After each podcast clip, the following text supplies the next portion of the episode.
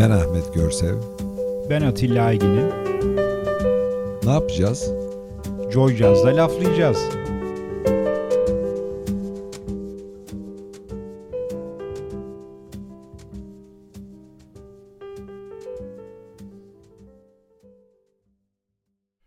İyi akşamlar laflayacağız dinleyicileri.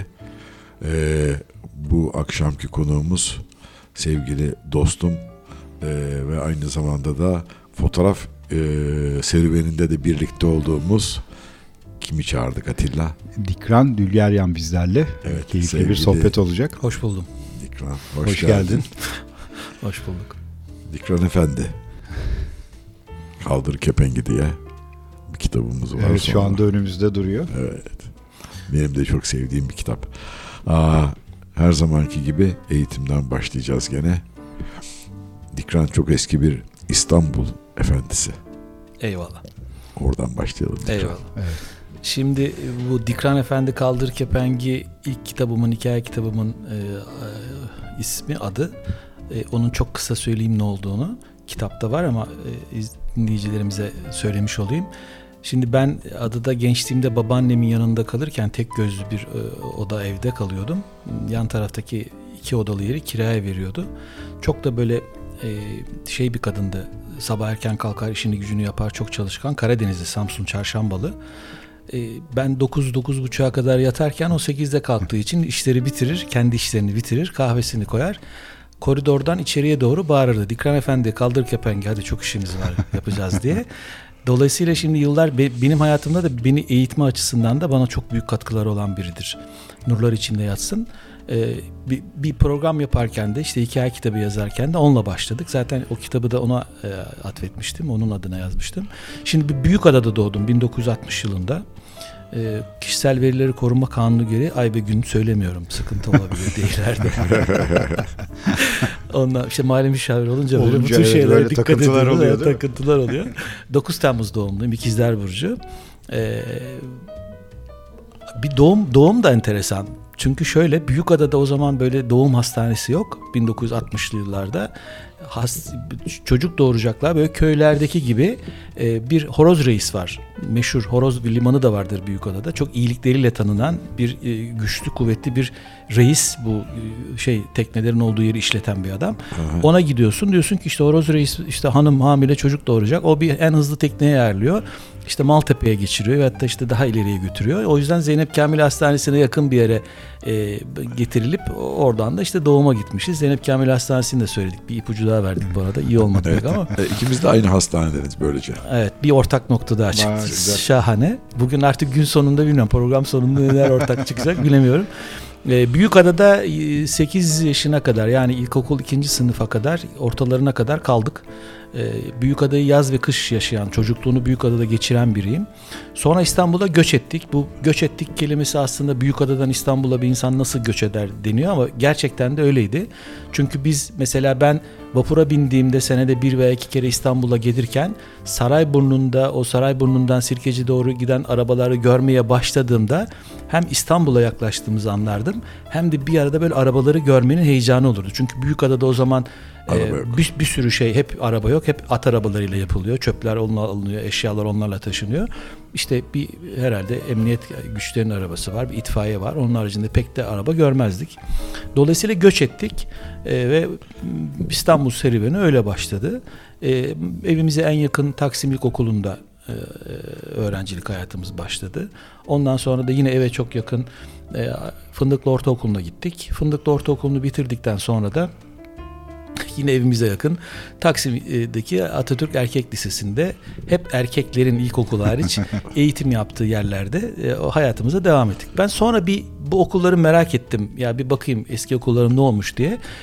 İzi kalmamış. E, Mesela benim okuduğum Atatürk Erkek Lisesi e, çok farklı bir konuma gelmiş. İşte endüstri ticaret meslek lisesi falan bir şeyler olmuş. Kızlı erkekli eğitime geçmiş. Ben aynı şeyi ben de yaşadım biliyor musun Ee, Dikran? Ee, bütün ok- e, okuduğum okulların isimleri değişti, kimlikleri Evet. değişti Evet. ve kaybolmaya başladı yavaş yavaş. Niye değişiyor onu da an- anlayamıyorum. Neden E, değişir onu da anlamıyorum. Ben şöyle bunu şey diyorum düşünüyorum. Ee, şehirde e, yaşanmışlığın eskiyle olan izlerinin bağlarının tamamıyla kesilmesi Evet. üzerine yapılan bir bilinçli, Bilinçli tabii her politika. şeyde olduğu gibi. Evet, aynen. Şimdi ben e, aynı zamanda bu e, ilk Ermeni televizyonu Türkiye'de İstanbul'da yayın yapan, internetten yayın yapan e, Ermeni televizyonu da bu benim m, kitabın adından yola çıkarak bir program yapıyorum. Bu bir e, yeme, içme, kültür, gezi, her şeyin konuşulabildiği konuşulabileceği bir program. Şimdi bu önümüzdeki günlerde sanata ve işte farklı bir noktaya da geçeceğim onda. Şimdi ben e, bunu anlatırken e, geçen programda e, İranlı bir e, çok kıymetli kadın bayan ya- kadın yazar var. E, Şehzade İgual. Onunla bir program yapacaktık İran e, restoranında. Yolda giderken de biraz Beyoğlu'nu ve geçmişimi anlatayım dedim. Zaten o sokağın üstünde devam ederken işte lise, Beyoğlu Spor Kulübü, e, 100 metre ilerisinde Taksim İlkokulu'na geldim.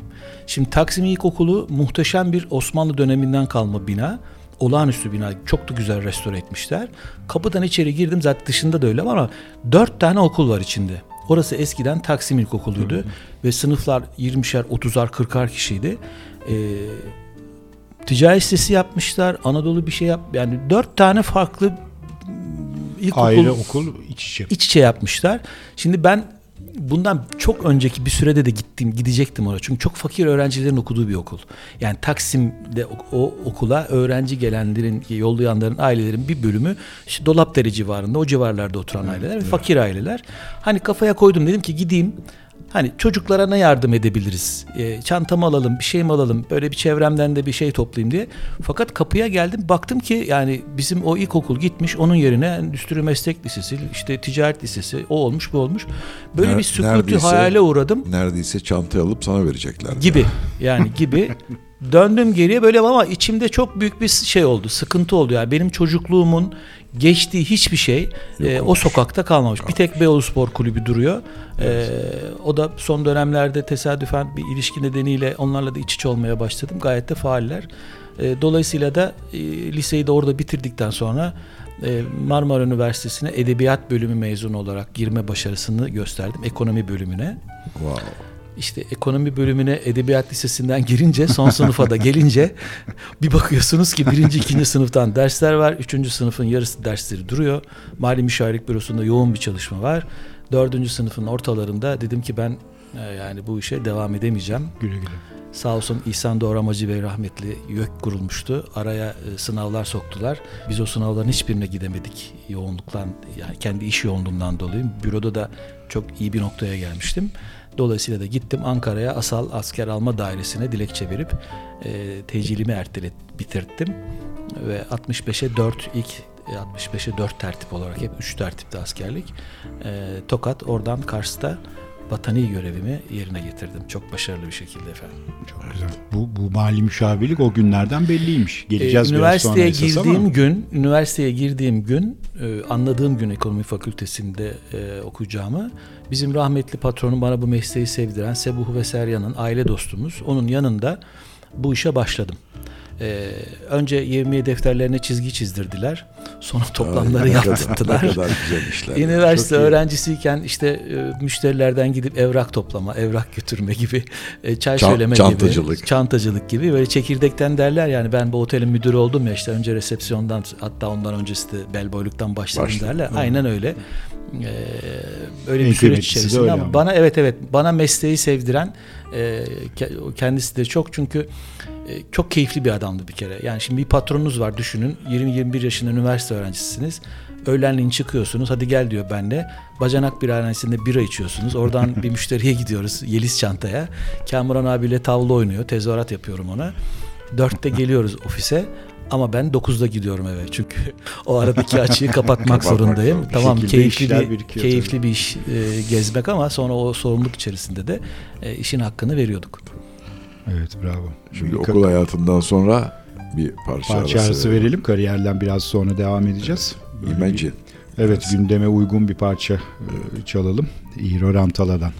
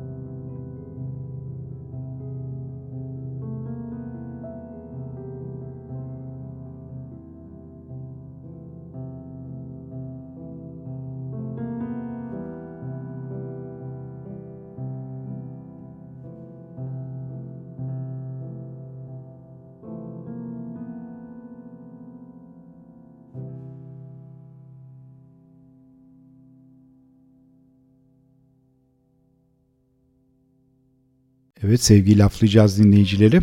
E, yepyeni bir programla yine karşınızdayız. Bir perşembe akşamı veya cuma sabahı dinleyenlere. E, günaydın. Günaydın olsun. Evet. E, Dikran Dülgeryan bu akşamki konuğumuz. E, şimdi ilk başta her zaman yaptığımız gibi eğitimle girdik. E, birazcık da meslekle, kariyerle devam edelim. E, şöyle bir not almışım ben. Tekrar dünyaya gelsem gene aynı mesleği seçerdim. Dediğim evet. bir mesleğim evet. var. Evet. Ve hani bir birazcık bu konularda bize. Şimdi dinleyiciler şöyle bir şey söyleyebilir. Hani mali müşavirliğin bir alt kademesi değil ama çok kullanılır diye söylüyorum. Muhasebeciliğin nesi bu kadar enteresan da bir daha gelirse bu kadar sıkıntılı rakamlarla, kanunlarla, mükelleflerle uğraşılan bir mesleği tercih ediyor Dikran diye bir soru gelebilir akıllarına. Aslında e, bunu şimdi bu yaşımda da yani 62 yaşımda da meslekteki neredeyse 42 yılında kaç oldu? 60 40 valla 42 yıllık evet. meslek hayatımı bir daha tekrar söylüyorum. Aynı mesleğe devam ederim. Çünkü bunun bazı sebepleri var. Mesela bu mesleği seçmemdeki en önemli sebeplerden bir tanesi de şu. Şimdi üniversitede öğrenciyim, aynı zamanda muhasebe bürosunda çalışıyorum. Yani hem işin mutfağındayım hem teknik kısmındayım. Hatta ikinci sınıftan, ikinci sınıfın sonlarına doğru e, muhasebe dersinde muhasebe hocamız biz beni asistan yapmıştı kendine. E, ders zili çalar biter ama son bir konu kalır böyle küçük. E, kendisi giderdi beni çağırırdı tahtaya Dikran gel derdi devam et derdi. Ben bizim arkadaşlara e, o konunun sonunu getirirdim. Yani o kadar da mesela Moda Parkı'na giderdik. E, Fenerbahçe burnuna giderdik daha doğrusu. Oradaki parkta ya da e, kafede otururduk. Böyle dörderli dört grup falan olurdu. Ben onlara soruları söylerdim. Onlar çözerlerdi. Çünkü hani muhasebe böyle e, fiili olarak yapmazsanız teorik olarak zor anlaşılacak zor, bir şey. Evet. O T'ler çizilir, işte borçlu hesap arttığı zaman borçlandırılır Borç falan filan böyle garip bir takım şeyleri vardır. Benim anlamadığım konular olduğu için arada sırada ben de Dikran'a telefon açıp ya Dikran'a öyle mi böyle mi diye danıştığım da olmuştur. Evet. Şimdi dolayısıyla ben böyle ikinci sınıf veya üçüncü sınıf öğrencisiyim veya değilim. Ee, bizim çok sevdiğim kıymetli bir e, müşterimiz vardı kırtasiyeci. Aktaran mı başka bir han mı Tahtakaya'da bir handa yangın çıktı. Düşünün bunlar ikinci kattaydı. İkinci kattan kasaları birinci kata zemine düştü. Yani bina tamamen yok oldu. Bütün malları, mülkleri yandı. İşte sigortadan bir e, para alacaklar belli bir rakam falan ama şimdi bunun muhasebesi muhasebeleştirilmesi adına e, sıkıntı var. Hangi e, sistemle yapılacak? Yanan mallar nasıl muhasebeleştirilecek? Alınan sigorta tazminatı var. Orada yalnız ben de onu söylediğim zaman bilgisayarlı muhasebe yok. İnternet henüz bu Google icadı falan olmamış. icadı olmamış. Şimdi biz başımız sıkışsa bir cümle Tabii. yazıyoruz. Muktezalara varana kadar şey takviye geliyor. geliyor. Her şeyi araştırarak 5 dakikada bulabiliyoruz. Şimdi ben baktım yani bu, o firmanın da defterini ben yazıyorum. Ya bir sıkıntı var. Bizim patron da ilk defa böyle bir şey yaşamış ve 15 gün sonra da 10 gün sonra da İzmir'den firmanın kurucusu Abidin Dilman gelecek. Rahmetli olmuştur. O zaman da yaşlı biriydi. Bu kırtasiye sektöründe Türkiye'deki önemli isimlerden biridir Dilman. Bazı hatta matbu evraklarının arkasına da böyle çevirip bakarsanız hala böyle içinden dönerek yazılan bir Dilman e, şeyi vardır. E, logosu. logosu vardır. E, halen de ben bazen görüyorum bir yerlerde onu. E, sahipleriyle de çok iyi arkadaşlık. Abimizdi e, onlar. Şimdi ben baktım ki bu iş olacak gibi değil. Gittim şey Cağaloğlu'na. İşte yangın geçiren firmalarda muhasebe kaydı diye kitap arıyorum. İşte Lebip Yalkın, Ovu filan kanun kitap satanlardan bir tanesinden buldum. Araştırdım, bir sonuca vardım. Bunu ben halen şimdi de yapıyorum. Mesela üstümüz olan üstadlarımız var. Yemin-i malum müşavirlere soru sormadan önce o konuyu ben bir araştırıyorum. Hem ona çok daha fazla zahmet vermek istemiyorum soru soruyorum ama sorunun neredeyse soruyu sorarken cevabını da içinde veriyorum. Onayını bekliyorum karşımdaki e, üstadtan. Genellikle de öyle oluyor. E, kalktım defterdarlığa gittim. Defterdarlıkta işte vasıtasız vergiler müdürlüğünde bir hesap, hesap uzmanının yanına gittim. Dedim ki böyle böyle böyle böyle. Ben dedim konuyu araştırdım. Bilançomuzu böyle tanzim etmemiz gerekiyor. Bunu işte şuraya atacağız, bu hesabı buraya atacağız. Adam baktı, e dedi sen dedi bunu çözmüşsün zaten dedi. Efendim dedim yani bir mukteza talebinde bulunmak istemiyoruz. Süre çok uzayacak. Ama bu yaptığımız işlem sizce doğruysa ben toplantıda bunu sunacağım dedim.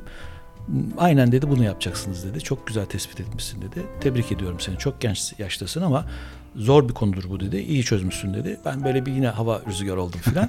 Çıktık. Biz bir hafta sonra toplantı yapacağız. Bunlardan ben patrona bahsettim. Dedim ki ben bunu çözdüm. Hani bana dedim söz hakkı verirseniz e, ben bunları anlatırım. E, dolayısıyla da toplantıda dedim son derece verimli geçer dedim. Biz toplantıya gittik ama şimdi öyle bir masa var ki masanın etrafında 8-9 kişiyiz.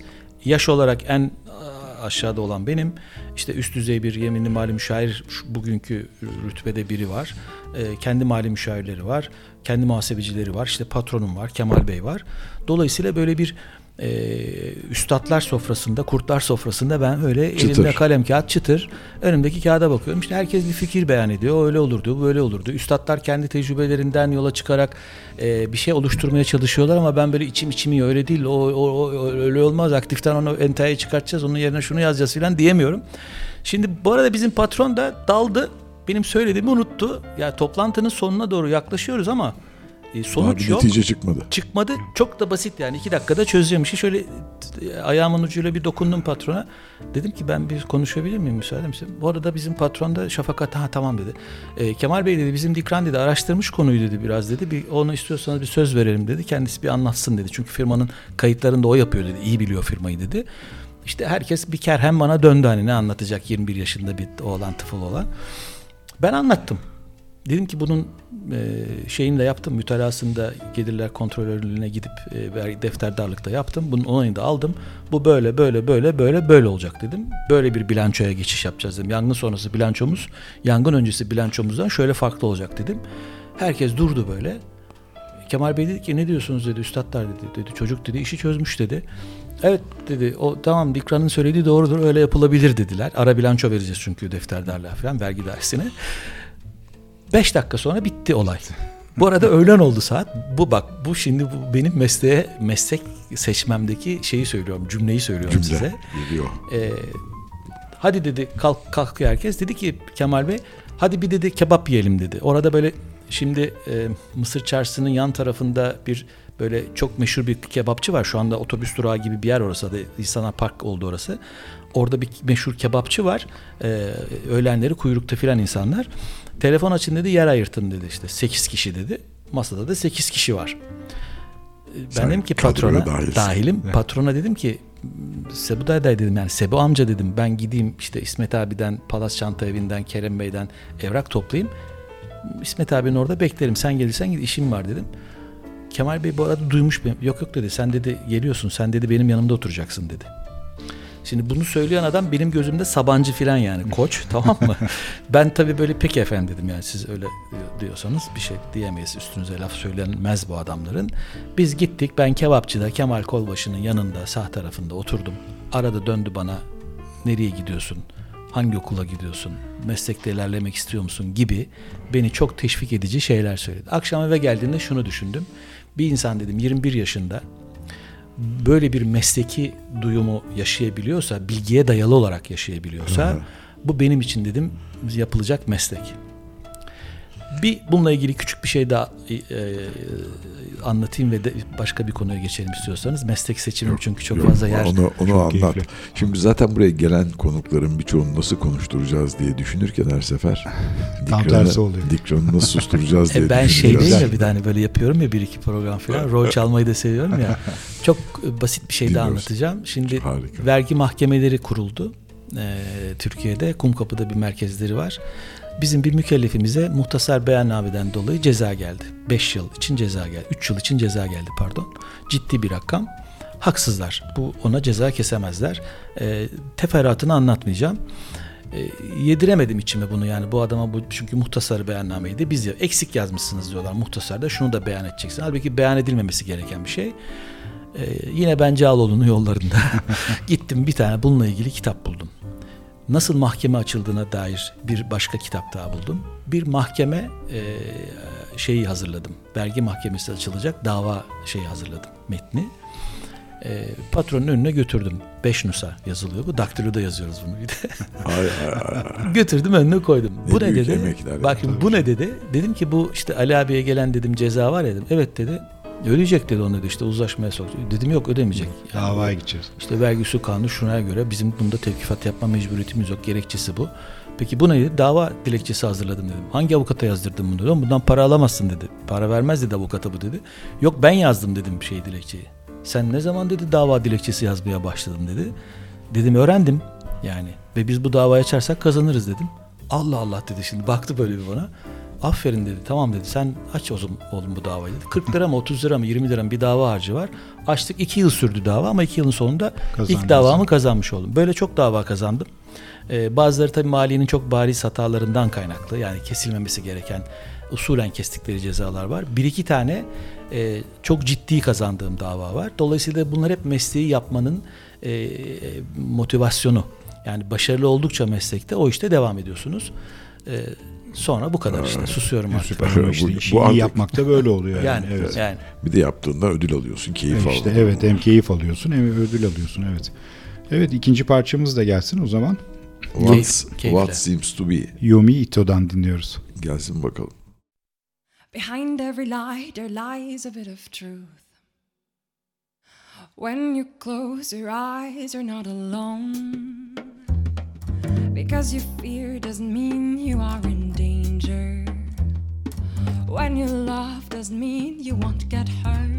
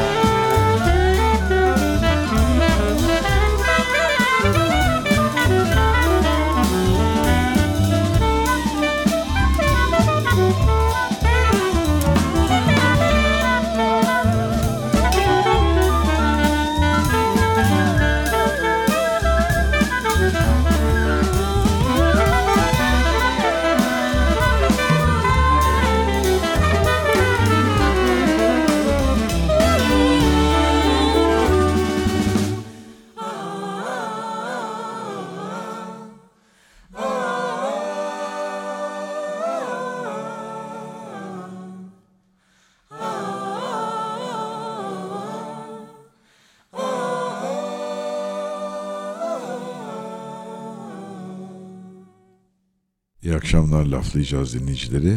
Ee, bu akşamki konuğumuz sevgili Dikran Dülgeryan. Bizim de e, beraber tanışma platformumuz onunla fotoğraf sayesinde olmuştur. Ee, kendisinin de bir Instagram sayfası var. Buradan da reklamını yapayım bir yandan da. Teşekkür Ee, ederim. Yok çok ciddiyim. Ee, bilmeyenler Instagram'dan takip etsinler. Nefis fotoğraflar ama her fotoğrafın da bir hikayesi var. Öyle fotoğraflar. Peki bu fotoğraf merakı nereden başlıyor? Ta geriye gidip bakacak Ge- olursak. yine geriye gidiyoruz tabii ki. İşte 13-14'lü yaşlar. Ee, Almanya'da işçi olarak 62-63 yılında giden halam e, İstanbul'a Büyükada'ya geldi. E, yanında gelirken de o zaman hep modadır e, yurt dışından gelenler teknolojik bir takım şeyler getirirler. Hiç unutmuyorum bir Aqua marka e, fotoğraf makinesi getirdi. Fotoğrafın face'ini bilmiyorum. Hiç çekmemişim. Makineyi belki görmüşüm, belki görmemişim. Yani vesikalık fotoğraf çektirmeye gittiğimde o büyük makineleri görmüşüm. O merak öyle başladı. E, şu anda Atina'da olan kulağı çınlasın Manol diye e, benim 55 yıllık bir arkadaşım var. Evlerimizde karşı karşıya onunla İstanbul'da. Manuel'e de buradan selam söyleyelim. Programı Eyvallah. dinlesin. Çok güzel bir adamdır. Ben bir şekilde ona ulaştırırım zaten programı da. Ee, onunla beraber biz benden bir yaş büyük o kafa e, dengi e, başladık fotoğraf çekmeye ama tabii fotoğraf çekiyoruz. E, böyle birbirimizi de çekiyoruz da ama bazen böyle bir estetik kaygımız da var. Şimdi Taksim Parkı'na gidiyoruz işte böyle bankları çekiyoruz ince uzun. O ortadaki Elma Dağı doğru giden ağaçların simetrisi hoşumuza gidiyor. Emirgan Parkı'na gidiyoruz. Galata Köprüsü'nün üstünden çekiyoruz bir şeyler. E, sonra bunları da o zamanki böyle teknoloji, dijital fotoğraf makinesi yok. E, getiriyoruz şeye, Görçek mağazasına, Balo sokaktaki e, en eski fotoğrafçılardan Bir şey bir tanesi. soracağım. Siyah beyaz mı bu arada? Siyah beyaz hepsi. Ay, kütür Hepsi kütür. E, veriyoruz filmleri. E, bir hafta sonra cumartesi günü heyecanla parasını biriktiriyoruz bu arada. Öyle kolay değil yani E, 24 poz fotoğrafı banyo ettirip Tabii. onun yerine 24 poz bir film alıp tekrar koyup tekrar çekmek o kadar kolay bir şey değil. E, Manolların ailesinin durumu benden bizden çok daha iyiydi ama biz her şeyi ortaklaşa yapıyoruz. Dolayısıyla bir süre beklemek zorunda kalıyoruz. Ben o yarı parayı toplayana kadar filan. Yine böyle bayağı bir devam ettik biz buna. Çok keyif alıyoruz. Fotoğraf gezileri yapıyoruz kendi içimizde. İşte bu fotoğrafı sevmemize neden olan olaylardan bir tanesi de yine böyle bir cumartesi günü fotoğraflarımızı almaya gittik. Ben e, Dül- Dülger'in dedim hazır mı abi dedim fotoğrafları basıldı mı dedim. O sırada böyle soldan yukarıya atölye daha doğrusu karanlık odaya doğru çıkan bir adam vardı. Tık tık geri geldi. Kim dedi Dülger dedi. Dülger dedi biri dedi. Ben böyle bir çekindim acaba bir hatam var bir şey mi oldu yani Ni- niye böyle sorguladı diye. Benim abi dedim. Siz mi çekiyorsunuz o fotoğrafları dedi. Böyle bir sorgulayıcı bir şekilde. Evet abi dedim biz ikimiz çekiyoruz dedim. Aferin dedi. Bravo dedi. Bak siz mi çekiyorsunuz dedi fotoğrafları. Bir daha sor- evet abi dedim biz çekiyoruz dedim. Ya her sefer dedi heyecanlanıyorum dedi. Ben sizin dedi zarfınızı görünce üstünde dur. Başka işlerin hepsini bırakıyorum dedi. Sizin fotoğrafları banyo ediyorum dedi. Acaba Çok- ne çıkacak? Çok değişik fotoğraflarınız var dedi. Çok güzel şeyler çekmeye çalışıyorsunuz. Aman devam edin dedi. O adam aman ve dema, devam edin dedi. Biz İstiklal Caddesi'ne çıktık. Böyle bir hava rüzgar haline geldik. Biz artık fotoğraf çekelim falan daha böyle bir şeyler olalım diye. Fotoğraf çekmek dolayısıyla e, öyle devam etti. Lisede de fotoğrafçılık koluna e, kaydoldum. Bir şeyler öğrendik mi? Pek bir şey öğrenmedik. Zaten öyle yani kayıt şey ka- kağıt üstünde bir işti o. Ee, sonra tabii makineler gelişti. Bir takım e, meraklar daha farklı noktaya geldi. Ee, sonra bizim sevgili dostum, üniversite arkadaşım Cengiz'le fotoğraf çekmeye başladı. Çünkü Manol Atina'ya göç etti. Şimdi Cengiz'le fotoğraf çekiyoruz da bende bir Nikon makine var filan ama e, ama bir e, eksiklikler var yani hatalar var. Çekiyoruz da çok bilinçli değiliz. Şimdi ne yapabiliriz ne yapabiliriz derken Cengiz dedik ya benim sokakta dedi. O Galata Kulesi'nin o Doğan Apartmanı'na giden sokağında oturuyordu. Galata fotoğrafhanesi. Galata Fotoğraf Efendisi, Hanesi'ne dedi. evet. Gidelim dedi. Orada dedi bir e, görüyorum zaman zaman kurslar var dedi. Ve ben bence hayatımın en e, anlamlı, bana en keyif verecek işiyle ilgili olmak üzere eğitimi aldım. Sevgili Yücel hocamızdan, Yücel Tunca hocamızdan şimdi şu anda kendisi Bergama'da e, oraya yerleşti ve muhakkak bir denk getirip onu orada ziyaret etmek istiyorum. E, bir ay boyunca beş kişi Üç tane bayan, kadın. Bayan deyince kızacaklar yine bana ama alışkanlıktan söylüyoruz. Üç tane kadın. ikisi genç kızdı zaten. Ee, diğeri de mm, güzellik uzmanı deri e, üzerinde şey yapıyordu. Ee, o kendi müşterilerinin fotoğrafını daha nasıl iyi çekebilirim yaptığım işlerin dermatologdu aslında. Biz de Cengiz'le Fotoğraf nedir?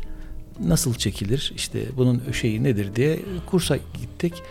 Müthiş bir kurstu. 5 kişi Gerçekten. olunca bir Beş kere kişi çok olunca- daha birebir oluyor. Hoca güzel. olağanüstüydü. Hoca olağanüstüydü. Yani e, o kadar böyle güzel bize anlattı ki her şeyi. Fotoğrafçılığın tarihçesinden etik kurallarına varana kadar. Karanlık oda dersi de aldık ama o çok önemli bir şey değildi benim için. E, çok etkilendiğim şeylerden bir tanesi de kendi çektiği fotoğraflardan, diyalardan bize bir sunum yaptı. Bazı fotoğrafları çekmek için 3 saat, 3,5 saat e, oturduğunu ve beklediğini, o kişinin oradan geçmesi için beklediğini söyledi. Fotoğrafçılığın aslında sabır işi olduğunu, emek işi olduğunu orada öğrendim. Ve buradan e, fotoğraf e, sevdalarına da bir şey söylemek istiyorum. Fotoğrafın etik kuralları arasında biliyorsunuz eğer birilerinin fotoğrafını çekiyorsanız izin almanız lazım. Evet. Şimdi İstanbul'daki en moda fotoğraf herkesin çektiği, benim de çektiğim zaman zaman silüetlere çok fazla, insan suratlarına çok fazla yaklaştırmadan çektiğim Galata e, balıkçılarının e, fotoğrafı vardır. Onlar balık yakalarlar orada. Siz gidip fotoğrafını çekersiniz. Şimdi o fotoğrafı çekenin sorumluluğu ayrı. O fotoğrafı e, basanın sorumluluğu ayrı. O fotoğrafı yayınlayanın sorumluluğu ayrı. Neden? Çünkü orada ek bir gelir elde etmek için çalışan birini ifşa etmiş olabiliyorsunuz. Ya da orada olması olmaması gereken, Gereken birinin birini. fotoğrafını çekip bunu yayınlıyorsunuz.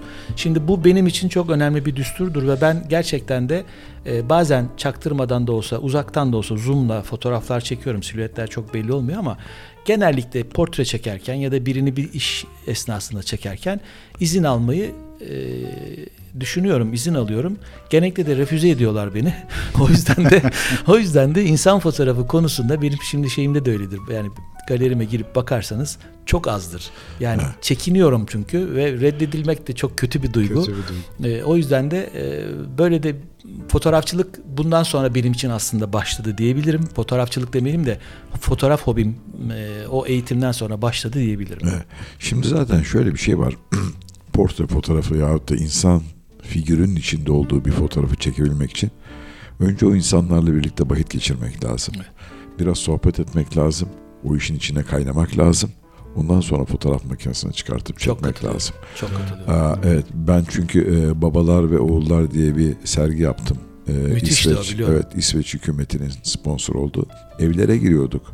Dikran fotoğraf çekmeye.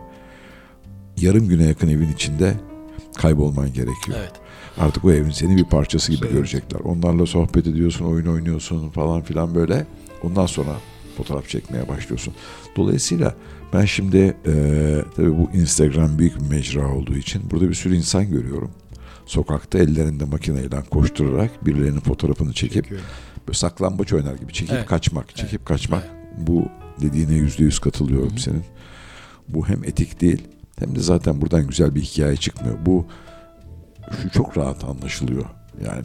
Bu fotoğraf karşı tarafla bir diyalog kurulmadan onun ruhu hissedilmeden Evet, evet, çekilmiş evet, bir fotoğraf. evet, Çekilip kaçılmış. Kaptım kaçtım. Mesela Evet, benim öyle. benim e, çektiğim portreler içerisinde ofisinde de koskocaman var. Birkaç kişiye de hediye ettim onu. İsteyenlerin herkese isteyen herkese hediye ediyorum. Midilli Adası'nda bir yerden bir yere giderken e, dört ayrı yerde kaldık çünkü dört ayrı köyde kaldık Midilli'de. E, son Plomari'ye gidiyorduk yanlış hatırlamıyorsam bu e, içkilerin yapıldığı, uzonun yapıldığı merkezi. yer. E, yol üstünde bir e, manastır gördük, küçük bir kilise gördük. E, bir girelim bakalım dedik yani bir dua edelim filan, bir mum yakalım. E, girdik içeriye. Çok böyle kübik, ufacık bir kilisesi olan, madur gibi yani böyle ufak kilise den- denir madur bizim dilimizde. E, bir, bir bahçe çok güzel, her taraf boyanmış, pırıl pırıl çiçekler açmış filan. Belli ki biri görevli ve çok iyi bakıyor. Biz kapıdan içeri girince ah, tahta bir kapısı vardı. Karşıdan bir adam geldi. Muhteşem pala bıyıklı bir adam. Kaşları neredeyse bıyıkları kadar hani böyle burkulacak kadar bir kaş var adamda. O güneşin verdiği e, yüzünde yanıklar var. Yani emekçi bir adam belli yani o bahçede gününün büyük zamanını geçiriyor. E, selamlaştık adamla. Dedik ki biz işte kiliseye girebilir. Açtı kilisenin kapısını. Girin dedi. Birer mum yaktık. Kapının önüne çıktık. Fakat muhteşem yakışıklı bir adam. Renkli gözleri var. Şimdi e, ben Manol'dan dolayı çocukluğum hep böyle Rumca dinleyerek e, geçtiği için biraz Rumca konuşabiliyorum. Çaktırmadan anlaşabiliyorum da.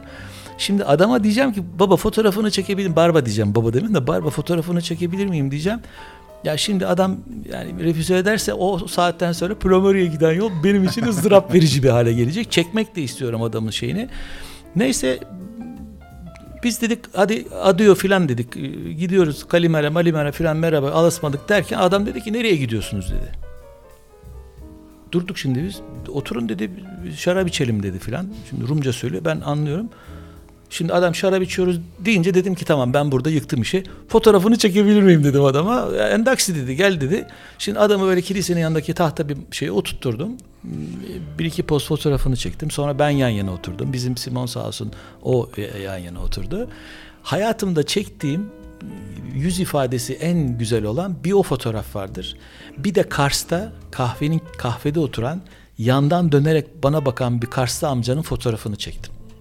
O da o da çok büyük bir şekilde basılıdır. Benim ofisimde başka bir yerde asılıdır. Beş sene sonra Kars'a gittim. Adamın fotoğrafını aynı kahveyi buldum. Dedim ki buraya bir amca geliyordu. Bu amca dedim buraya geliyor mu hala? O geliyor dediler ama Perşembe günleri pazara gelir dediler. Köyde oturuyor dediler. Ya dedim bu fotoğrafı verir misiniz? Ben 5 yıl önce çekmiştim dedim. Adam yüzüme baktı baktı. Ya dedi onun için mi geldim buraya dedi. Yok onun için gelmedim ama bu dedim benim borcumdu. Çünkü dedim çok, çok güzel, güzel bir fotoğraf. Onu dedim benim hatıram olarak saklı, arkasında imzaladım filan. Evet. Ee, bırakmıştım oraya. Bu hikaye çok güzel bir hikaye. Çünkü buna benzer hikayeleri dinliyorum ve bir daha gidip o fotoğrafları o insanlara vermiyorlar.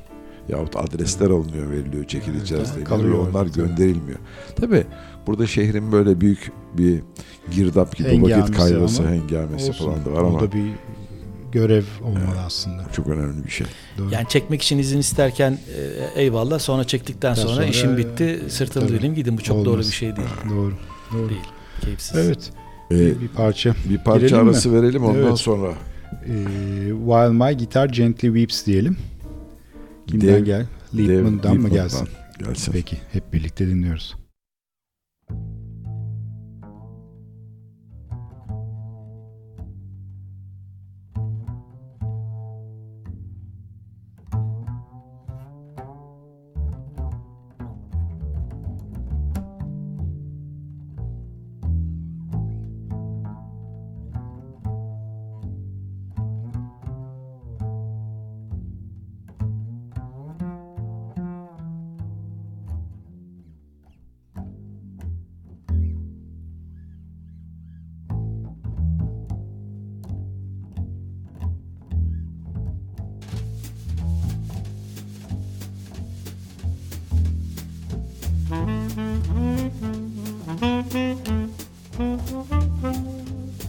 Música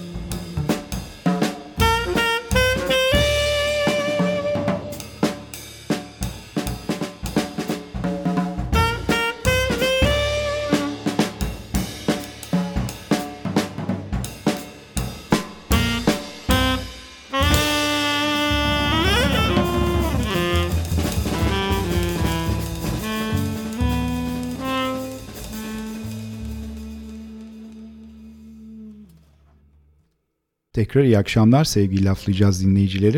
E, Dikran Dülgeryan'la e, yaptığımız e, sohbet son hızıyla devam ediyor. E, tabii fotoğraf deyince e, çok zamanda yeterli olmuyor aslında e, fotoğraf konusunu konuşup başka hobilere geçmiyor ama ben şunu sormak istiyorum. Şimdi ciddi anlamda stresli bir kariyer, ciddi anlamda stresli bir iş yapıyorsun. Fotoğraf bir hani bir kaçış mı oluyor? Nasıl hissediyorsun bu konuda? Şöyle söyleyeyim. Şimdi fotoğrafçının e, fotoğraf çekerken ki bir hazzı vardır. O nedir? İşte e, deklaşöre bastığınızda klik diye bir ses çıkar ve bir şeyi siz sonsuza kadar bir e, sistemin içine kaydedersiniz. Sonra ona ekrandan baktığınızda eğer bakıyorsanız ben çok da bakmak istemem onu bir sürprizini sonraya bırakmak isterim ama fotoğrafta hata var mı ışığı iyi mi değil mi diye bakıyoruz genellikle. Eğer orada güzel bir şey yakaladıysanız onun verdiği e, mutluluk, haz, doy, doyum çok az şeyde var. Şimdi ben net olarak söyleyeyim, bırakın mesleki olarak yaşadığım stresten kurtulmayı. Ben eşimle de kavga ettiğim zaman, tartıştığım zaman e, çok fazla olmadı bu ama e, makineyi ve sırt çantamı alıp e, taksiye binip e, Fotoğrafı. devam edelim demişimdir. Taksicinin en sevmediği müşteri tipidir bu. Nereye gidiyoruz abi filan. Ya devam et sen soldan Taksim'e doğru. Bunu yaşadım yani. Taksim'e doğru devam et dedim adama e, tarla başından geçti. Abi dedi bir yer söylesen dedi ona göre gitsem ben de Balat'a gidelim dedim. Balat'a gittik. E, Balat güzel fotoğraf için bulunmaz bir yer. Birkaç kere daha gitmiştik ama bir de aynı yere aynı yere tekrar gitmek de çok keyif vermiyor insan. Aynı fotoğrafları farklı açıdan, aynı binaları farklı açıdan çekmek. Sonra sıkıldım oradan da oturdum şeye hmm, dışarıda bir yol kenarında bir ufak iskemleri olan bir yer vardı. Bir kahve söyledim. Dedim ki yani bu tam da hızımı da alamadım yani güzel bir şeyler yakalayamadım. Onun da şimdi bu, bu artı stres.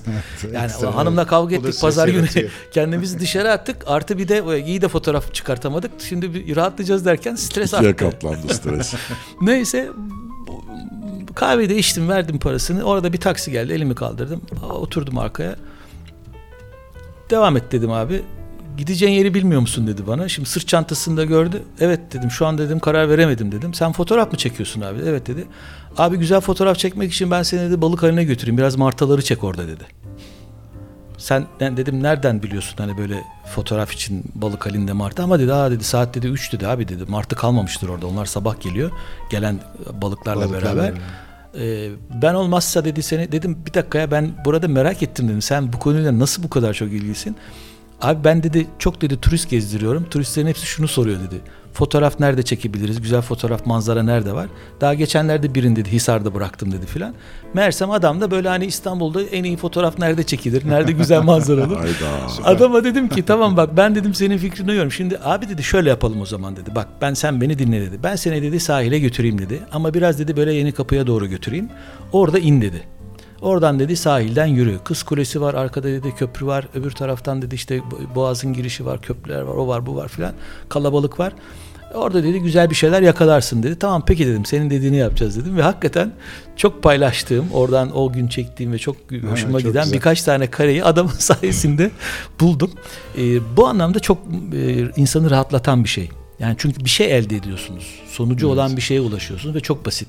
Sadece bir e, makineniz var. Zaten o Evet, hep doğru. var. Klik sesi, o klik sesinin verdiği e, elde ettiğiniz görüntünün güzelliği. Bu çok çok kıymetli, Kıymetli bir şey. bir şey. Çok doğru evet. O kadar basit diye anlattığına bakma. Ben Evet, inanmıyorum o kadar basit olduğuna. Çünkü bu fotoğraflar birikiyor. Bu fotoğraflar şiirle ve yazılarla buluşuyor.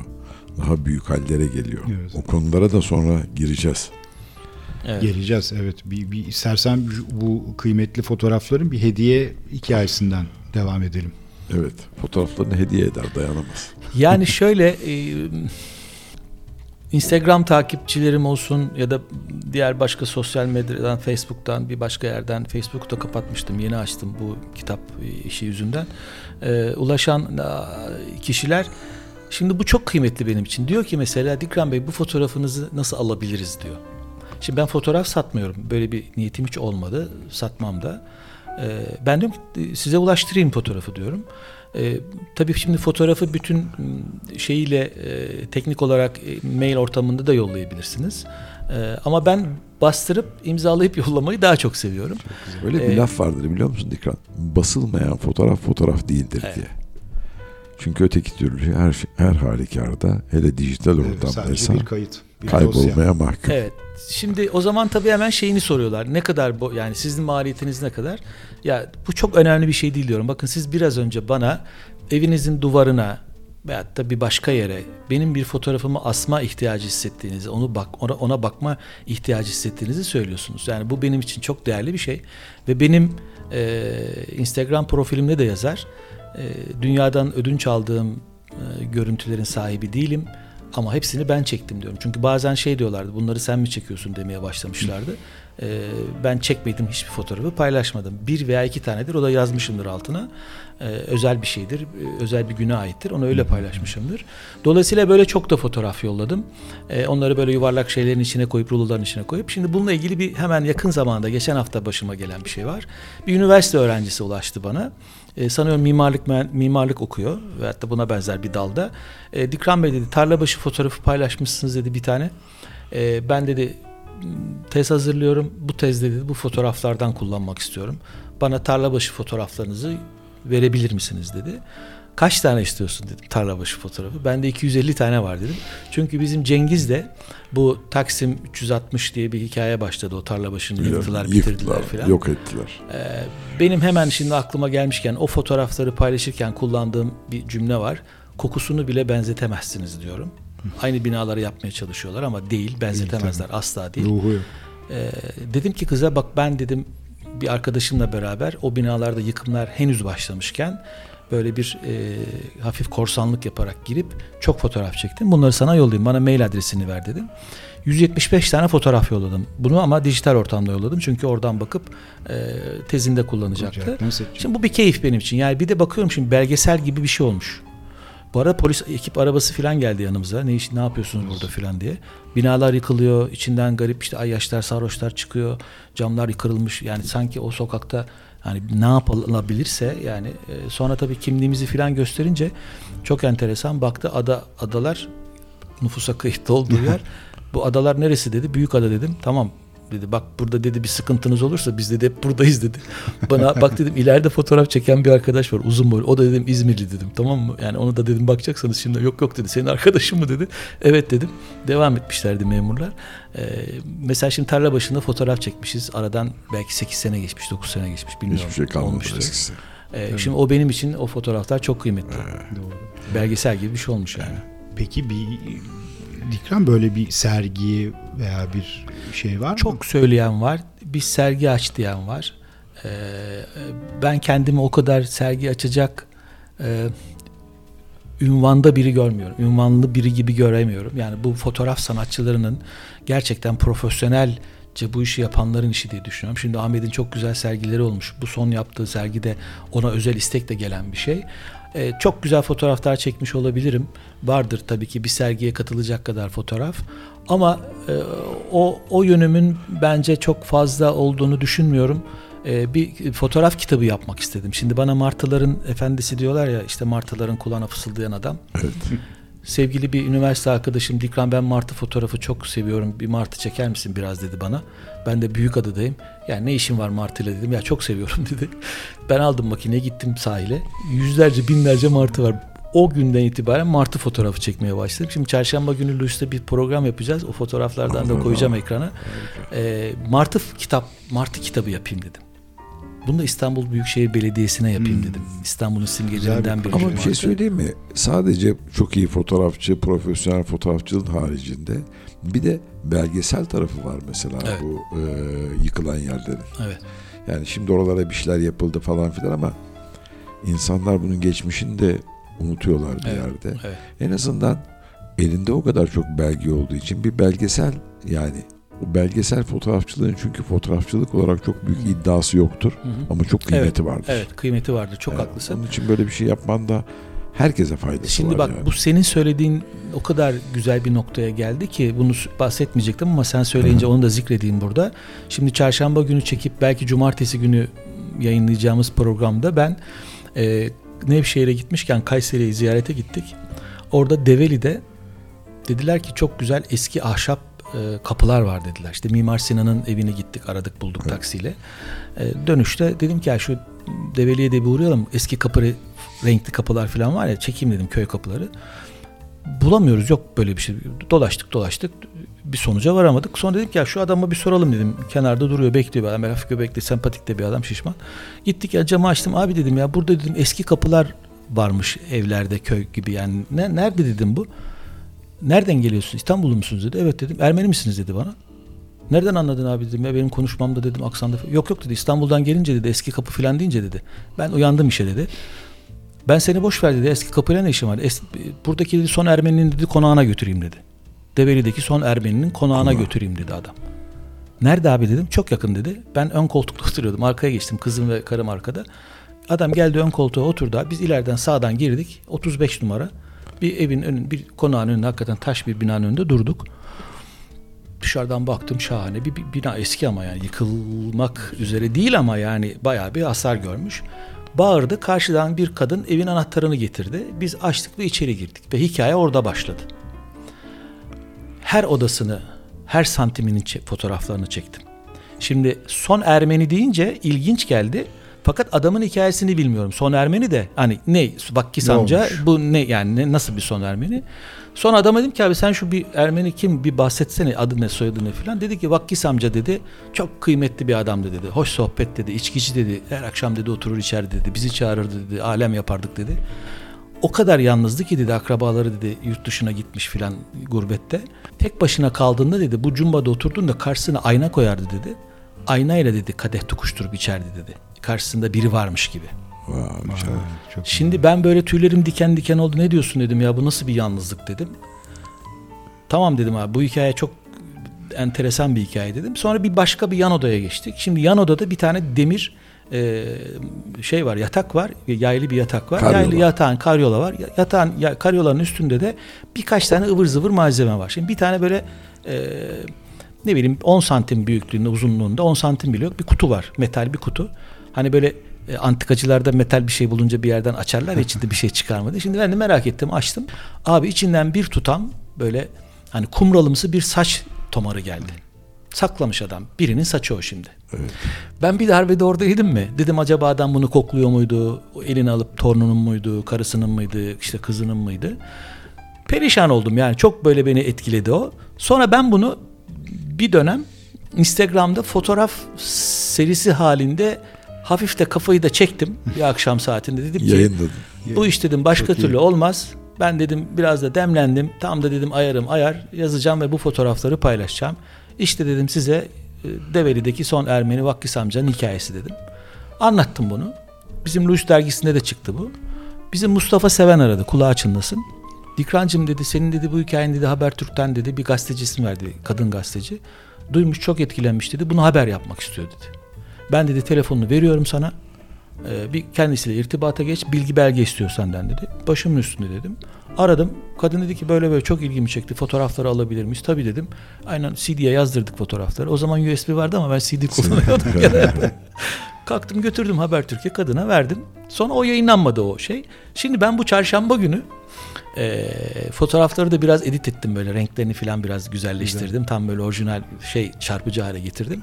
E, fotoğraf fotoğrafı anlattıktan sonra biraz fotoğrafı anlat, dünya fotoğraf sanatçılarından falan bahsedeceğim. En sonunda da bu hikayeyi anlatacağım. Şimdi şunu söylemek istiyorum. Yani tesadüfen Kayseri'deki kapı ararken son Ermeni'nin konağına girip hazin bir öyküyle karşılaştık. Sonra geçen gün internette araştırma yaparken Hrant Dink Vakfı'nın Dikranı bulur ama bunlar. bunlarla ilgili bu bu er- özellikle o bölgedeki Ermenilerle Rumlarla ilgili ve özellikle bu bina ile ilgili inanılmaz bir e, incelemesi var. 73 sayfalık bir incelemesi var. Orada anlatılan hikaye biraz daha farklı. Çünkü o evde yaşayanlarla sohbet edilmiş. Daha derin bir araştırma yapılmış. Şimdi dolayısıyla ben hikayede e, biraz böyle oradaki bilgileri vermeden daha farklı anlatacağım tabii ki bunu. E, ama işte fotoğraf denen şeyde böyle bir Doğru. keyif var. Yani Evet. elinizde bir makine var ama neyi çektiğiniz, ne zaman lazım olacağı, neye yarayacağını bilemiyorsunuz. O yüzden benim için çok büyük bir terapi. Ölene kadar da inşallah Süper. yapacağım herhalde. Çok güzel. Çok keyifle yapacağını biliyoruz. Aa, bir, bir, bir parça arası verelim şimdi Çalalım Atilla. evet, bu parçayı Ondan kime çalalım sonra- o zaman? Kayseri'deki son Ermeni'ye. Evet, Çalalım. Vakkis amcaya. Bak evet. Vakkis amcaya Dedicated gelsin. to you diyelim. John Coltrane, Johnny Hartman'dan gelsin bakalım o zaman. If I should write a book for you that brought me fame and fortune too, that book would be like my heart and me dedicated to you.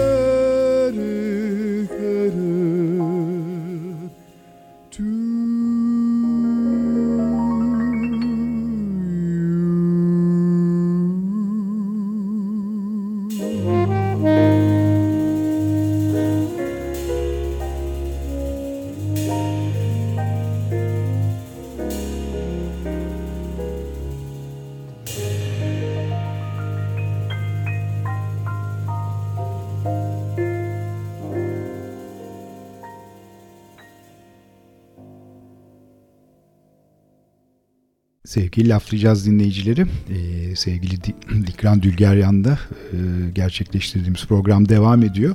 Fotoğraf dedik. E, bayağı bir fotoğraf konuştuk ama e, programın sonuna doğru tekrar e, özellikle kitap tarafındaki e, fotoğraflara geleceğiz. Ama senin ciddi bir yeme içme meraklısı bir e, gezgin olduğunu da biliyoruz. İstersen birazcık oralardan bahsedelim.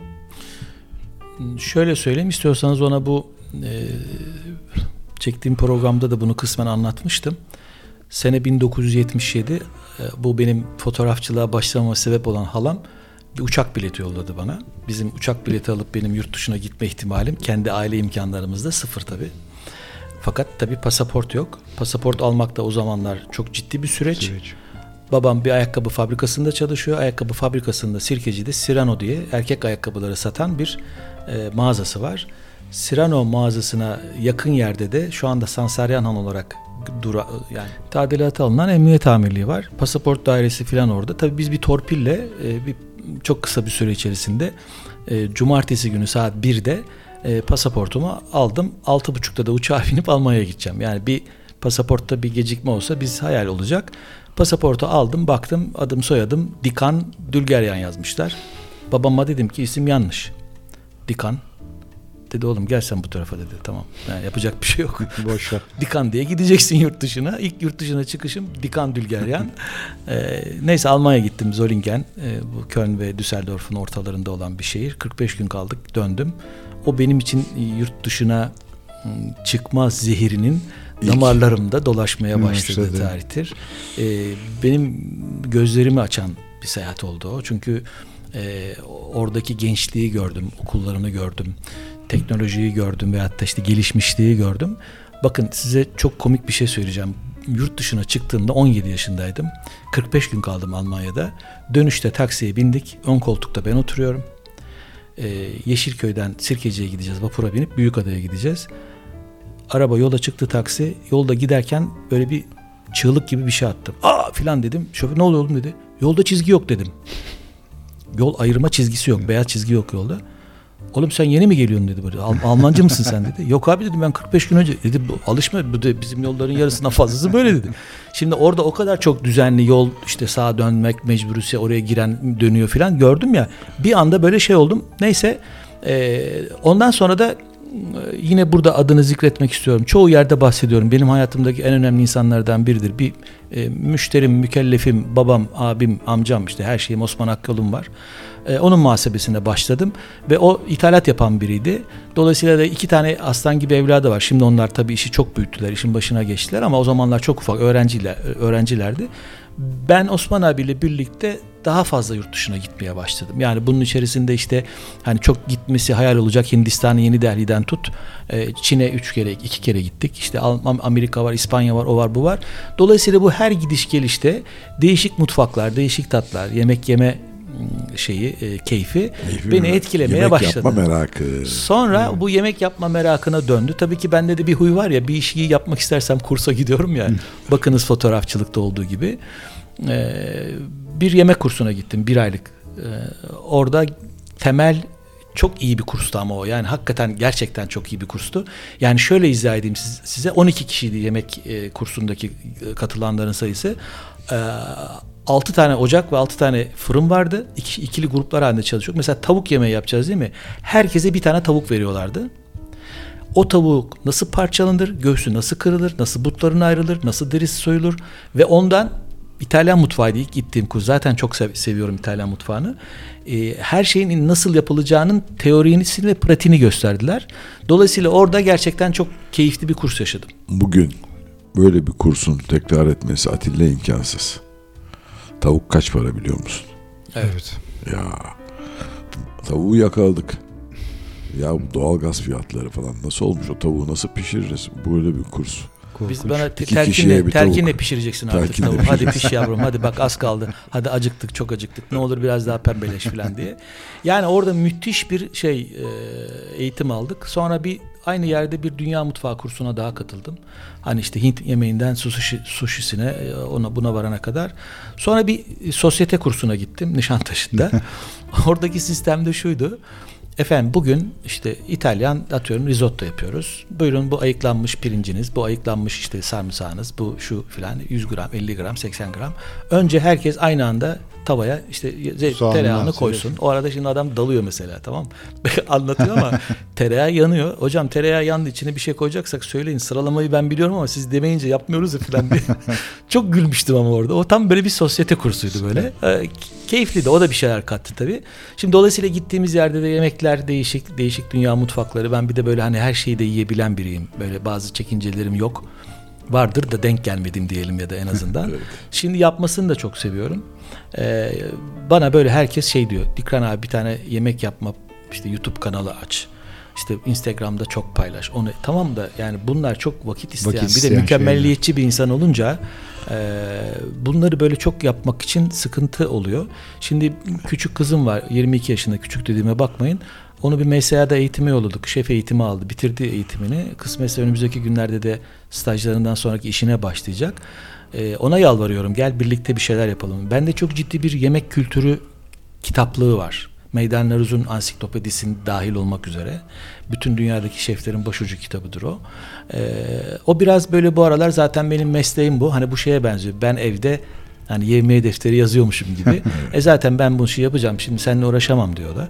E, dolayısıyla e, Aa. seviyorum ve yapmayı ve paylaşmayı da çok Ee, seviyorum. şöyle bir şey vardır ki meyve ağacın dibine düşer sonunda. Doğru. Bakma bugün hayır diyor yarın tamam baba hadi gel bakalım. Sende Doğru. ne hikayeler var. Kesin, kesin. Çünkü bir yemek sadece o yemeğin lezzeti değil. Hikayesi olmayan bir yemeğin hiçbir lezzeti yok. Doğru. Çok katılıyorum. Her şey için geçerli. Çok doğru evet. Çok Aa, katılıyorum. Şimdi Çok doğru. inanılmaz bir gezgin tarafı var. Yemek tarafı var. Ayrıca şimdi bir parça arası verip ondan sonra mı girelim? Ee, bir takım özel şeyler var. Ee, Dikra'nın yaptığı e, yardım işleri Evet. var. Yani bu bu işler böyle herkese kolay kolay nasip olmayacak Olmaz. işler. Çok katılıyorum bu sözü. Evet. Ee, ve nasip olan insanlara da hakikaten sonuna kadar yüreğiyle yapılan Evet, işler bunlar. Ona işler. müzik arası verelim. Verelim öyle girelim. Öyle evet. girelim. Ee, You'd be so nice to come home to diyelim. Ee, Art Pepper'dan gelsin. Gelsin.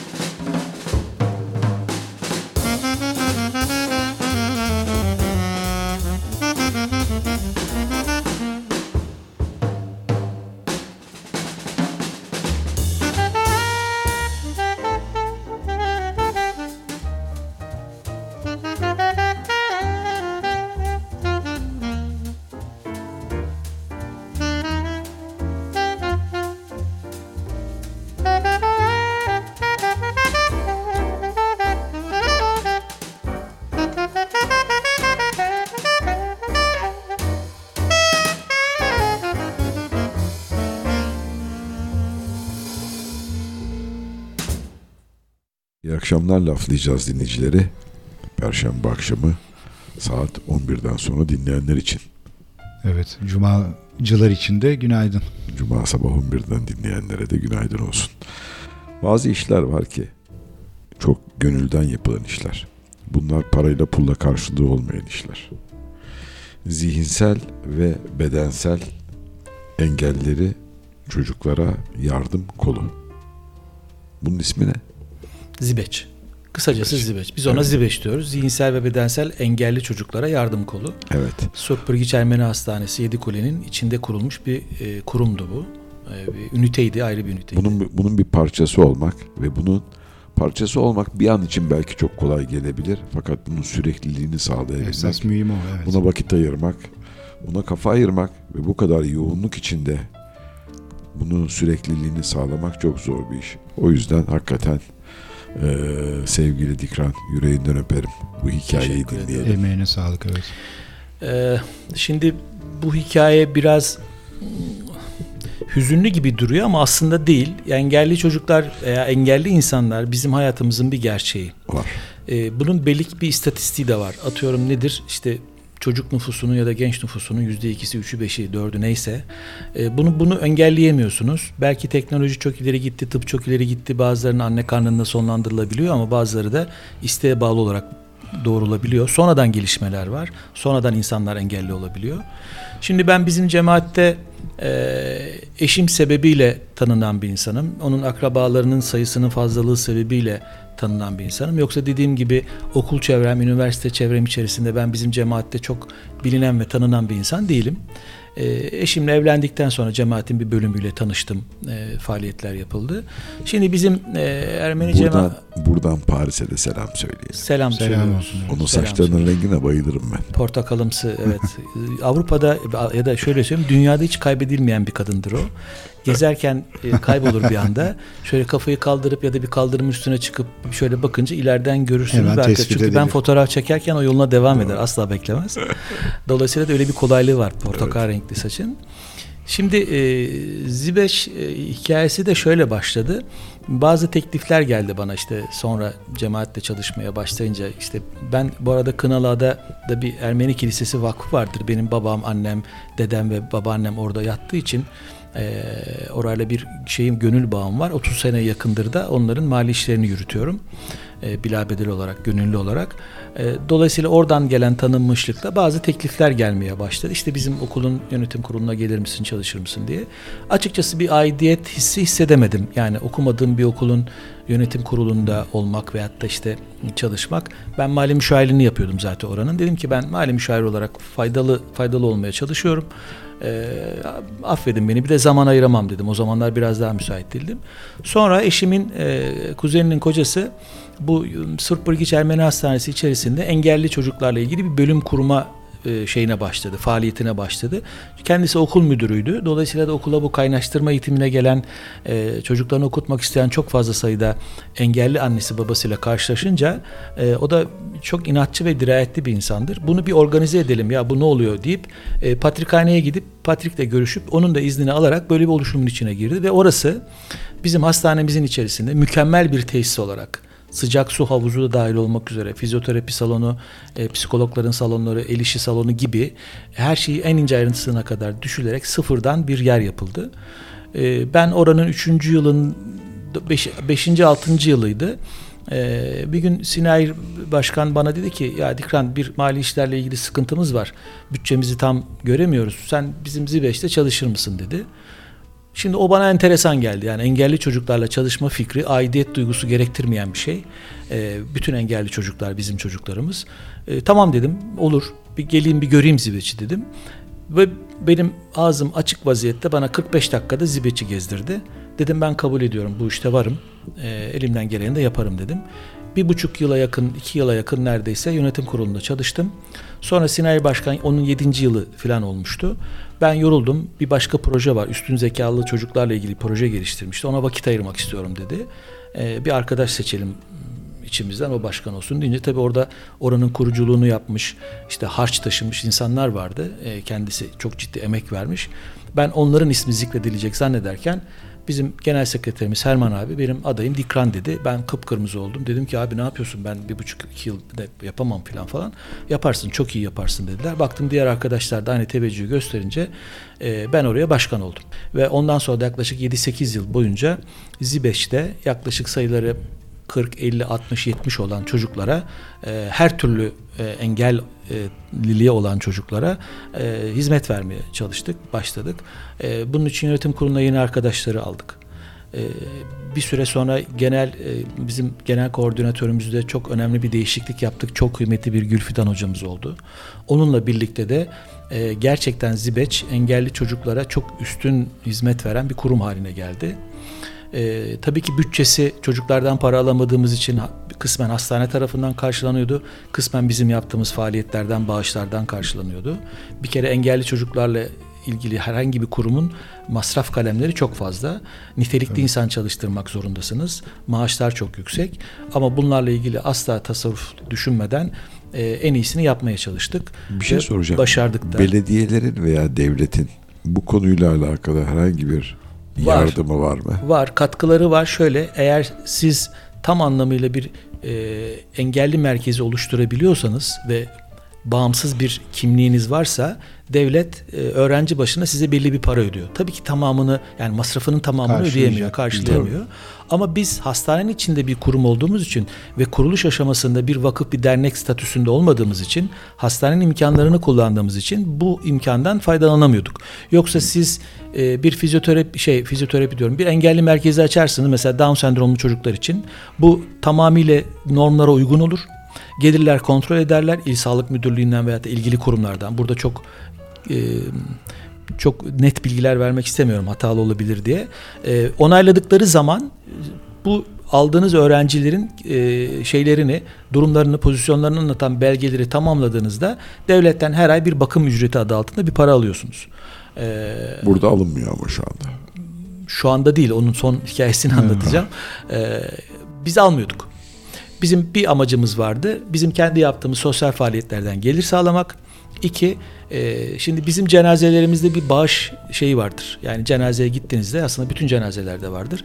İşte bir Müslüman cenazesine gittiğinizde bakarsınız Türk Eğitim Kurumu işte onun yanında şu Evet, vakfı bu çelenk. vakfı bir çelenk için bir bağış yaparsınız. Evet. Aynı şey bizde de var.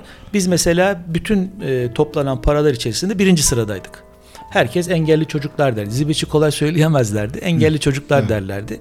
Biz oradan ciddi bir gelir elde ederdik aylık bazda ama çok ciddi masraflı bir iş. Yani 13-14 personel var. Ee, bunların 7-8 tanesi tıpla ilgili. Ee, çok güzel işler yaptık orada. Ee, bakın şimdi şöyle bir şey söyleyeyim size. Ben oraya ilk gittiğimde e, bir e, omurilik sıkıntısı olan bir çocuk vardı. Yani onu tekerlekli sandalyede getiriyorlardı ve tekerlekli sandalyede bizde fizyoterapi eğitimi alıyordu. Üçüncü yıl sonu muydu, dördüncü yıl sonunda mıydı neydi böyle Zibeç'in kapısından girdim, bahçe kapısından geliyorum. Baktım çocuk yürüyerek annesinin kolunda dışarıya doğru gidiyor. Kadın böyle yanımdan geçerken göz göze geldik. Bana baktı başkanım dedi. Siz burada aslında bir cennet yönetiyorsunuz biliyor musunuz dedi. Çok teşekkür ederim dedim. Elimizden gelenin en iyisini yapmaya gayret ediyoruz.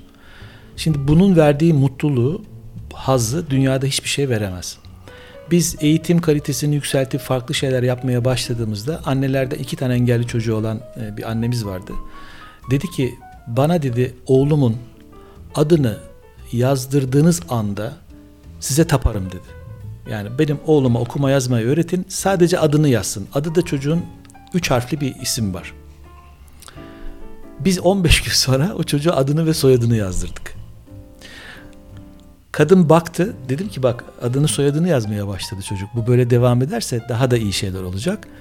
Şimdi kadının kadın söyleyecek kelime bulamadı bize. Biz tabii duygulandık. Bunlar keyifli bir şeyler, çok güzel şeyler. Biz mesela Ziveç'te şunu söylerdik. Bizim için e, bir kelime konuşmak, bir adım koşmaktır. Yani engelli çocuklarla ilgili uğraşıyorsanız eğer, şimdi diyeceksiniz ki adını soyadını yazdı, bunu ifade ediyor. O kadar çok şey, ifade, ifade ediyor ki. Ve bizim çocuklarımız bakın öğlen yemeklerini yerken klasik müzik çalardı salonda. Karşı tarafta doktorlar ellerinde metal askeri kaplarda yemek yerken bizim çocuklarımız e, seramik tabaklarda çorba tabağı ayrı, et tabağı ayrı, işte e, Salata meyve tabağı tabağı ayrı. ayrı, salata tabağı yemek yerlerdi. Bununla ilgili çok kısa bir şey söyleyeyim ve finalini söyleyeyim size. Çok uzatmak istemiyorum. E, Ağaç AŞ'den İstanbul Belediyesi'nin biliyorsunuz e, bu ağaçlarla ilgili, e, bitkilerle ilgili çalıştığı yer var. Hmm, Eyüp'teki yerinde biz çocuklarımıza bir 10-12 çocuğumuza bahçıvanlık eğitimi aldırdık. Yaklaşık 15-20 gün gittiler ve oradan bizim e, okula da geldiler. Çocuklar işte nasıl e, Fidan kürek kullanılır, nasıl? nasıl sulama yapılır, basit şeyler öğrendi ve bunun sonunda da bir sertifika verdi. E, Ağaç AŞ'nin genel müdürü geldi aslında. 13 tane çocuğa diplomalarını verdi. Şimdi o çocukların o, o şeyleri alırken, diplomaları alırken ki halini görmeniz lazım. Bu bir. iki Dediler ki lütfen öğlen oldu bir toplu yemek yiyelim dediler. Tamam dedik biz salona geçtik. Oradaki çalışan işçiler işte tul, şeylerle üstünde tulumlarıyla falan geldiler. Oturdular yemek yiyoruz. E, yemek yendi üstüne tatlı geldi. Şimdi bizim hiçbir çocuk tatlıyı yemiyor. Tatları yemiyorlar. Çok iştahlılar. Zaten engelli çocukların en büyük özelliklerinden biridir o. Çok, Çok yemeği çok iştahlı. severler. Hı hı. O yüzden periz yaptırdığımız çok çocuğumuz olurdu. Şey geldi, görevli geldi. Dikran Bey dedi, sizin çocuklar dedi tatlı yemiyorlar. Bir beğenmediler mi dedi tatlıyı. Ben şimdi öğreneyim bir saniye dedim. Gittim masaya. Tabi başlarında eğitmenler var. Eğitmen dedim ki bizim çocuklar tatlıyı niye yemiyorlar dedim. Tatlı kaşığı yok diye yemiyorlar dedi. Çok iyi. Şimdi iyi. bir engelli çocuğa verilebilecek eğitimin bence en üst çıtası budur. Yani bu hale geldi Çok bu doğru, çocuklar. evet. Sonra biz çok daha farklı ve bu işi çok daha ileri götüren bir proje geliştirdik. Bununla ilgili iki, iki yıla yakın uğraştık. Ee, yönetimle anlaşmazlığa düştük. Çok fazla detaya girmeyeceğim ve istifa ettik. Ee, biz istifa ettikten bir, bir buçuk yıl kadar daha Zibeç açık kaldı. Sonra öğrenci sayısı azaldı filan falan gibi bahanelerle de bugün tamamen yıkıldı gitti. Yani şu anda e, böyle bir e, ısıtmalı havuzu olan, e, içlikleri olan inanılmaz bir yer maalesef yok. O çocukların akıbeti nedir, nereye giderler? Şimdi belediyenin veya bir başka yerlerin yaygın açılan yerleri var. Tahmin ediyorum ki oraya gidiyorlardır. İnşallah da orada da hak ettikleri eğitimi alıyorlardır. Bir şey daha söyleyerek son bu şeyi e, kapatmak istiyorum bu mevzu. Çünkü beni çok üzen bir mevzudur bu, yaralayan bir mevzudur. Şimdi bakın ben hayatım boyunca hiçbir iyiliği karşılık bekleyerek yapmadım. Ama şuna inanıyorum. Engelli çocuklarla ilgili en ufak bir şey yapan kim yaparsa yapsın, ne, ne ölçüde yaparsa yapsın bir haleyle, koruma halisiyle dolaşıyor. Yani bu çocuklara dokunan insanların tamamının bir şekilde korunduğuna inanıyorum ben. Bizim bundan sonraki yaşantımızda burada çalışan arkadaşlarımızın başına gelenler, olanlar, bitenlerle ilgili bununla ilgili o kadar çok örnek var ki, o kadar çok e, iyilik yapıp iyilik bulan arkadaşlarımız var ki e, buradan herkese de tavsiye ediyorum. İlla böyle yoğun olarak gidip çalışmaya gerek yok. Ama e, maddi olarak, manevi olarak e, ihtiyaç duy- duyan e, bu tür ailelere, bu tür çocuklara yardımcı olmak bence bir vatandaşlık, iyi bir insan borcu. Hani bırakalım vatandaşlığı bir kenara da. İyi bir insanın hayata dair bence en büyük borcudur. Çok doğru evet. Ee, bunu yapmalarını tavsiye ediyorum. Becerebilirlerse yapsınlar. Çok Vallahi, ulvi bir duygu. Evet yani mutlaka hepimizin yaşadığımız süre zarfında iyi insan olmak için neler gerekiyorsa bunları yerine getirmesi Getirmek gerekiyor. Bu da iyi insan olmanın da artı üzerine çok daha özveri isteyen, Hı hı. çok daha kıymetli bir iş. Evet. Keşke herkes dokunabilse. Buradan geçecek olursak Kitaba geçelim. kaldır kepengi. Şimdi onun hikayesi de şöyle. İsterseniz bir ara verelim Tabii oradan ki geçelim. nasıl nasıl arzu edersen. Ee, o zaman Yesterday diyelim. evet Carmen McRae'den Yesterday güzel tabii ki. dinliyoruz.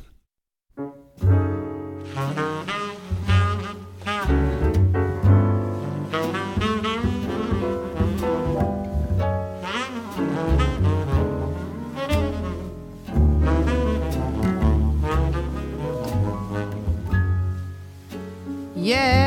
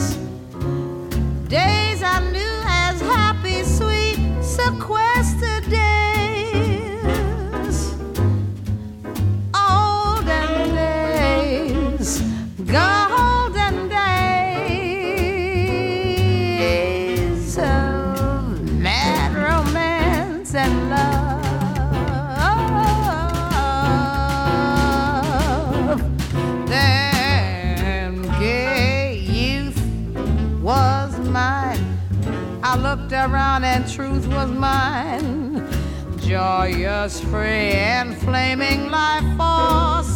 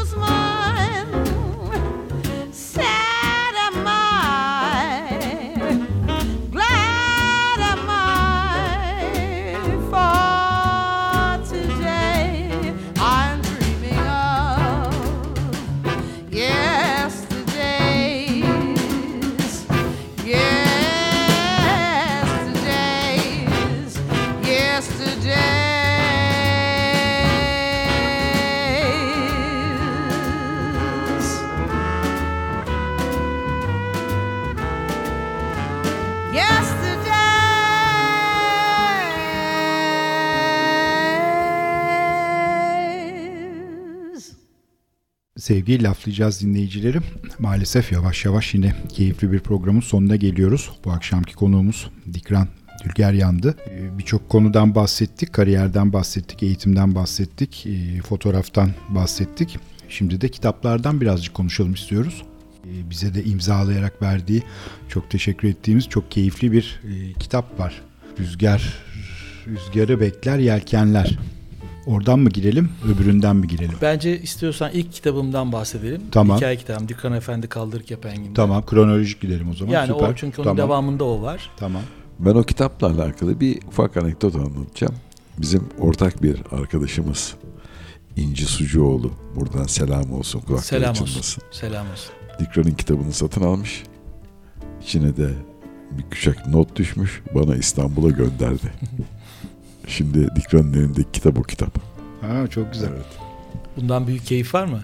Evet. Bence yok. Bence güzel. çok güzel insanlar tanıdık. Çok çok keyifliyim bu anlamda. Ee, hayatımızı çok güzelleştirdi bu insanlarla birlikte olmak, tanışık olmak. Ben hiç görüşmüyorum ama biliyorum ki e, ne zaman karşılaşsak e, eşiyle ve kendisiyle birlikte yani çok güzel vakit geçireceğimiz, dostluk kuracağımız insanlar.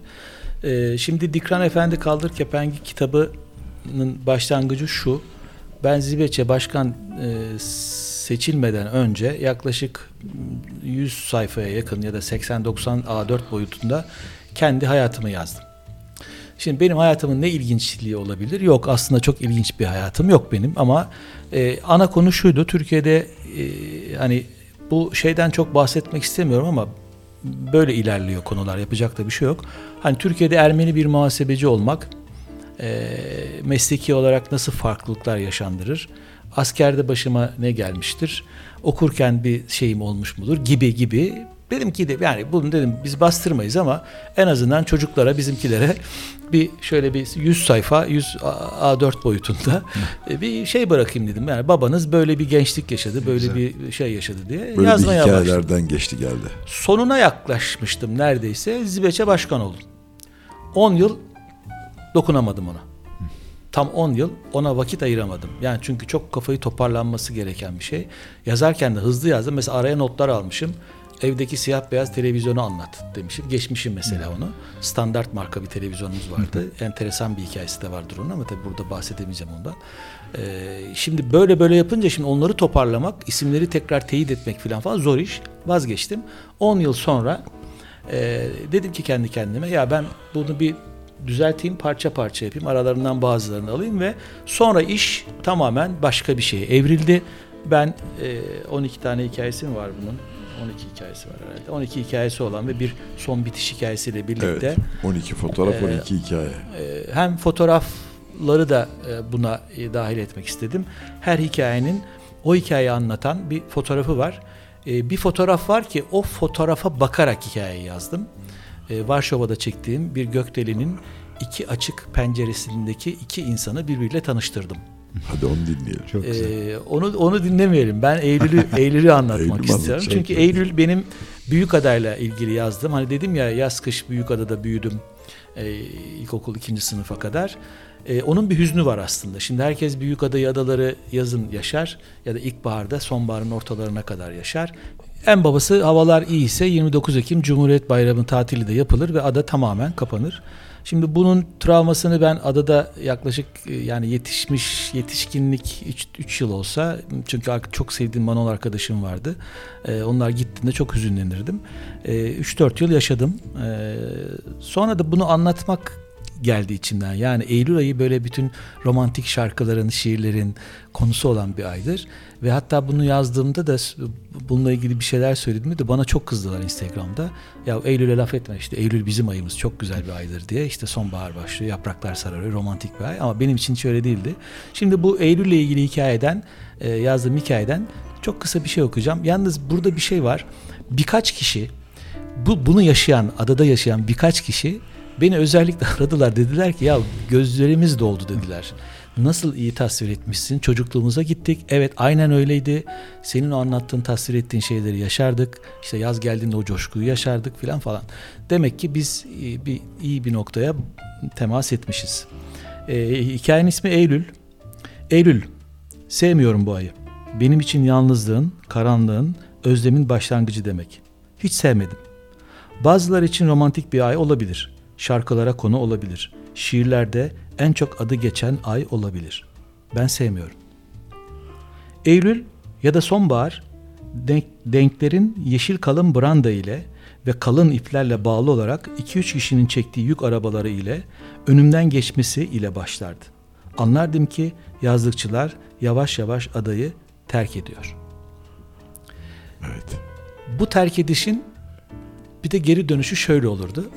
Adaya sabahın ilk vapurlarında temizlikçi kadınlar gelirdi.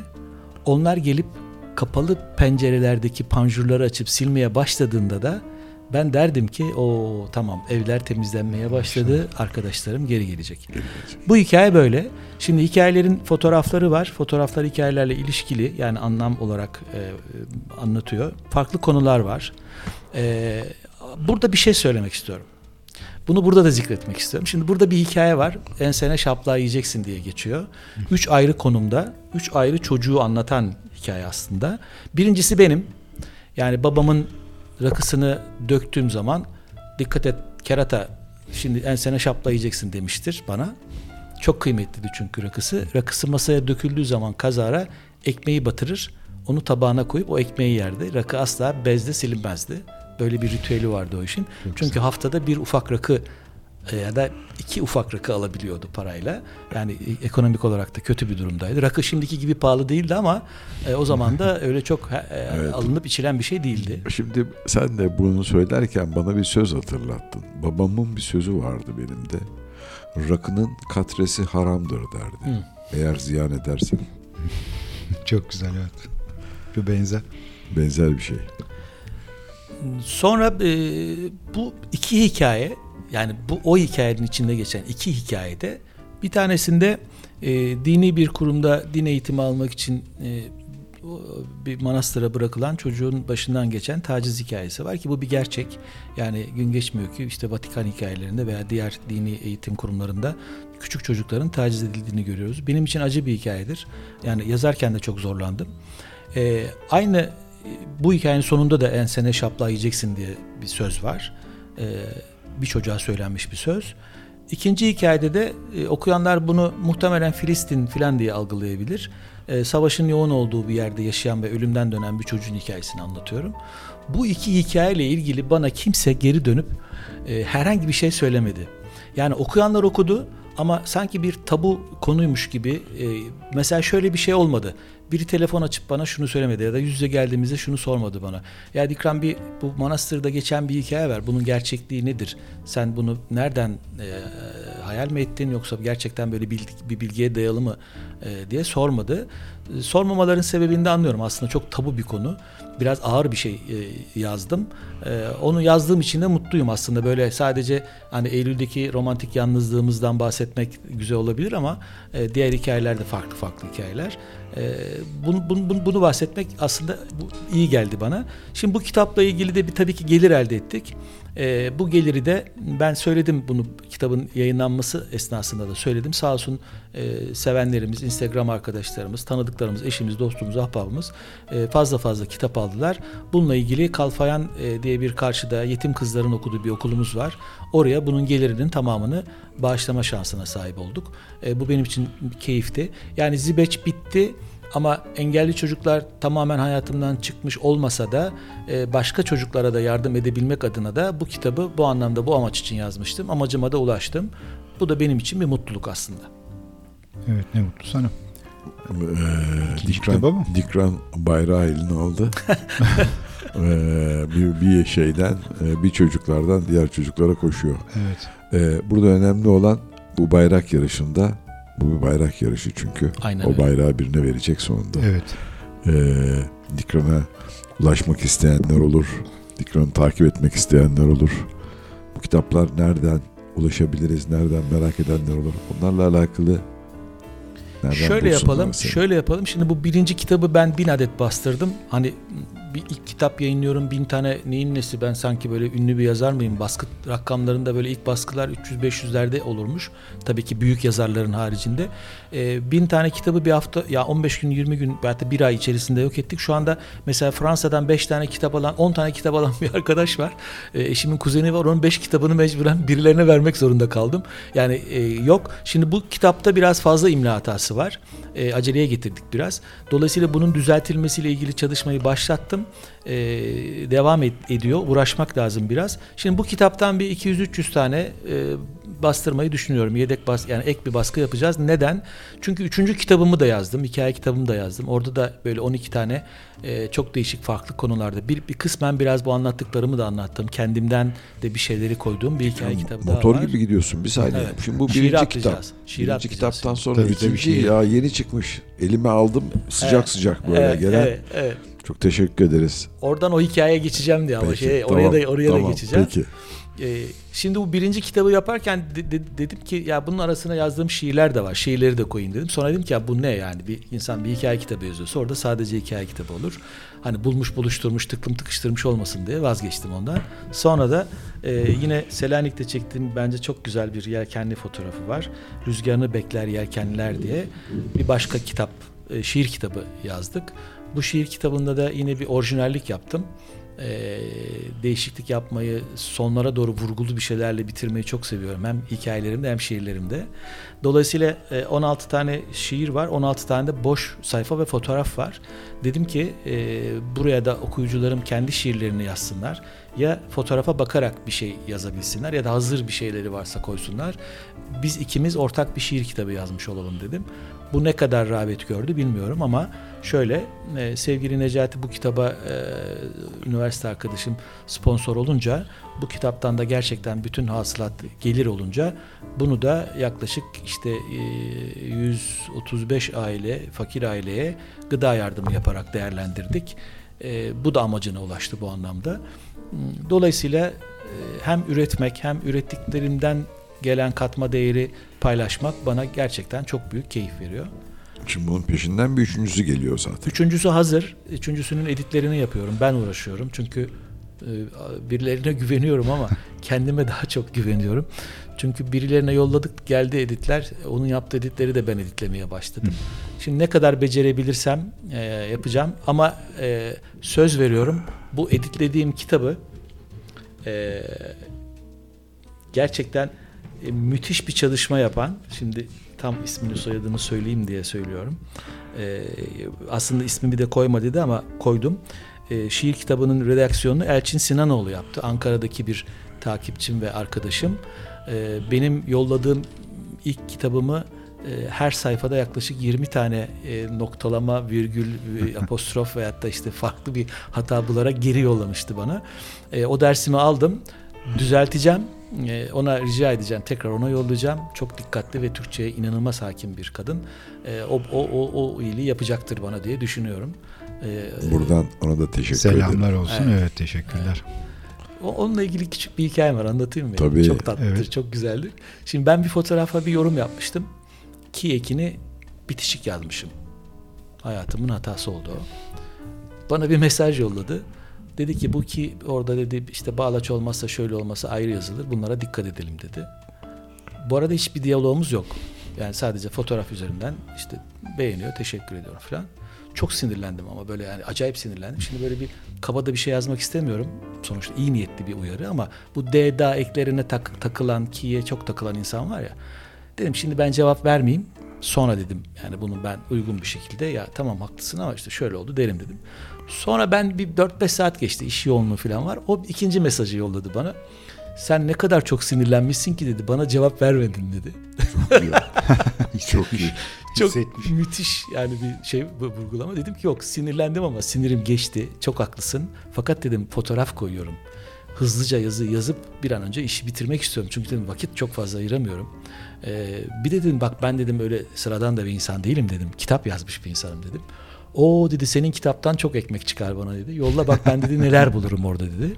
Peki yolluyorum dedi. İki tane kitap yolladım. Hakikaten emeğine sağlık.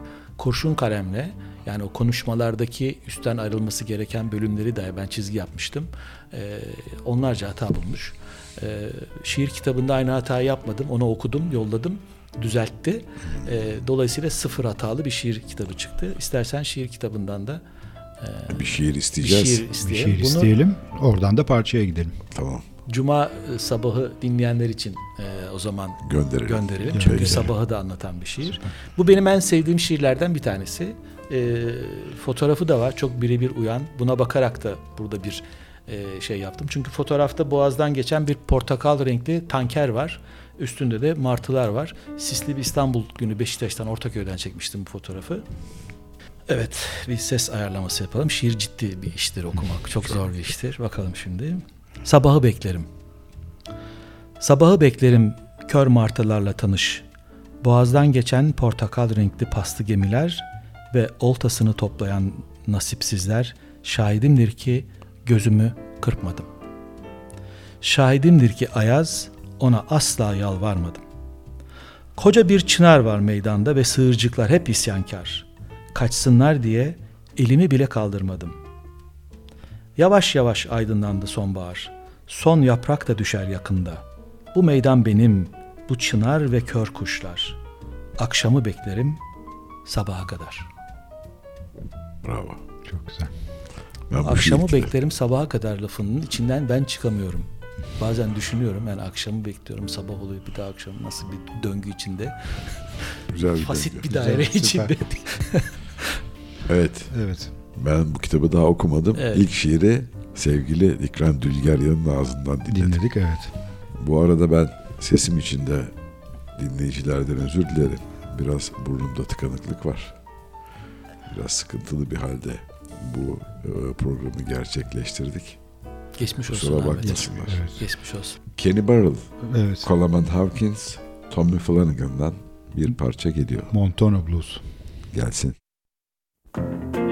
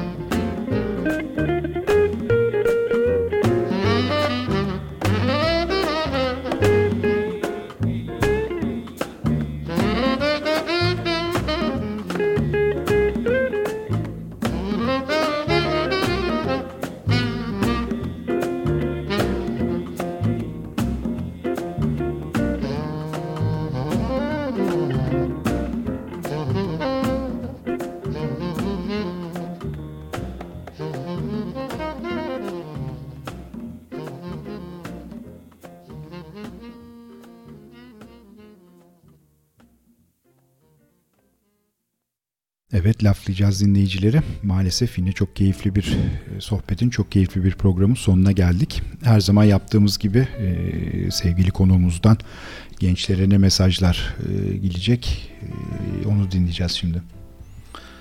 Gençlere mesaj verecek veya tavsiyede bulunacak bir yaşta mıyım? Bence evet. Çünkü artık e, 60'lı yaşların ortalarına doğru yavaş yavaş gidiyoruz. Olduk mu o kadar? Olduk, oluyoruz. Olduk. Allah bize bu ömrü de nasip etti. İnşallah biraz daha ilave eder de bu yalnız Covid bizim ömrümüzün %10'unu çaldı kalan ömrümüzün. Yani kaba bir Onu, hesapla. onu sonra ilave edeceğiz. Onu sonra ilave mi edelim yoksa bundan sonraki dönemi daha hızlandırılmış mı yaşayalım? Onu daha tam kararını vermedim. Ee, Euro dolar şöyle bir 8-9 seviyesine gelirse onu yapacağım da henüz şu anda o imkana sahip değiliz. Şimdi şöyle geriye dönüp baktığımızda e, yılların bu kadar hızlı geçtiğini e, hissediyoruz tabii ki. Bunu şimdi genç arkadaşlarıma söylüyorum. Genç genç derken işte 20'li yaşlarda e, 18-19 ya da 30'lu yaşlara yaklaşanlara da söylenebilir bunlar. E, gerçekten zaman çok hızlı ilerliyor. Bu ilerleyen zaman içerisinde boşa geçirilen anlamsız gün, boş günlerin gerçekten ileride çok büyük acısını hissediyoruz.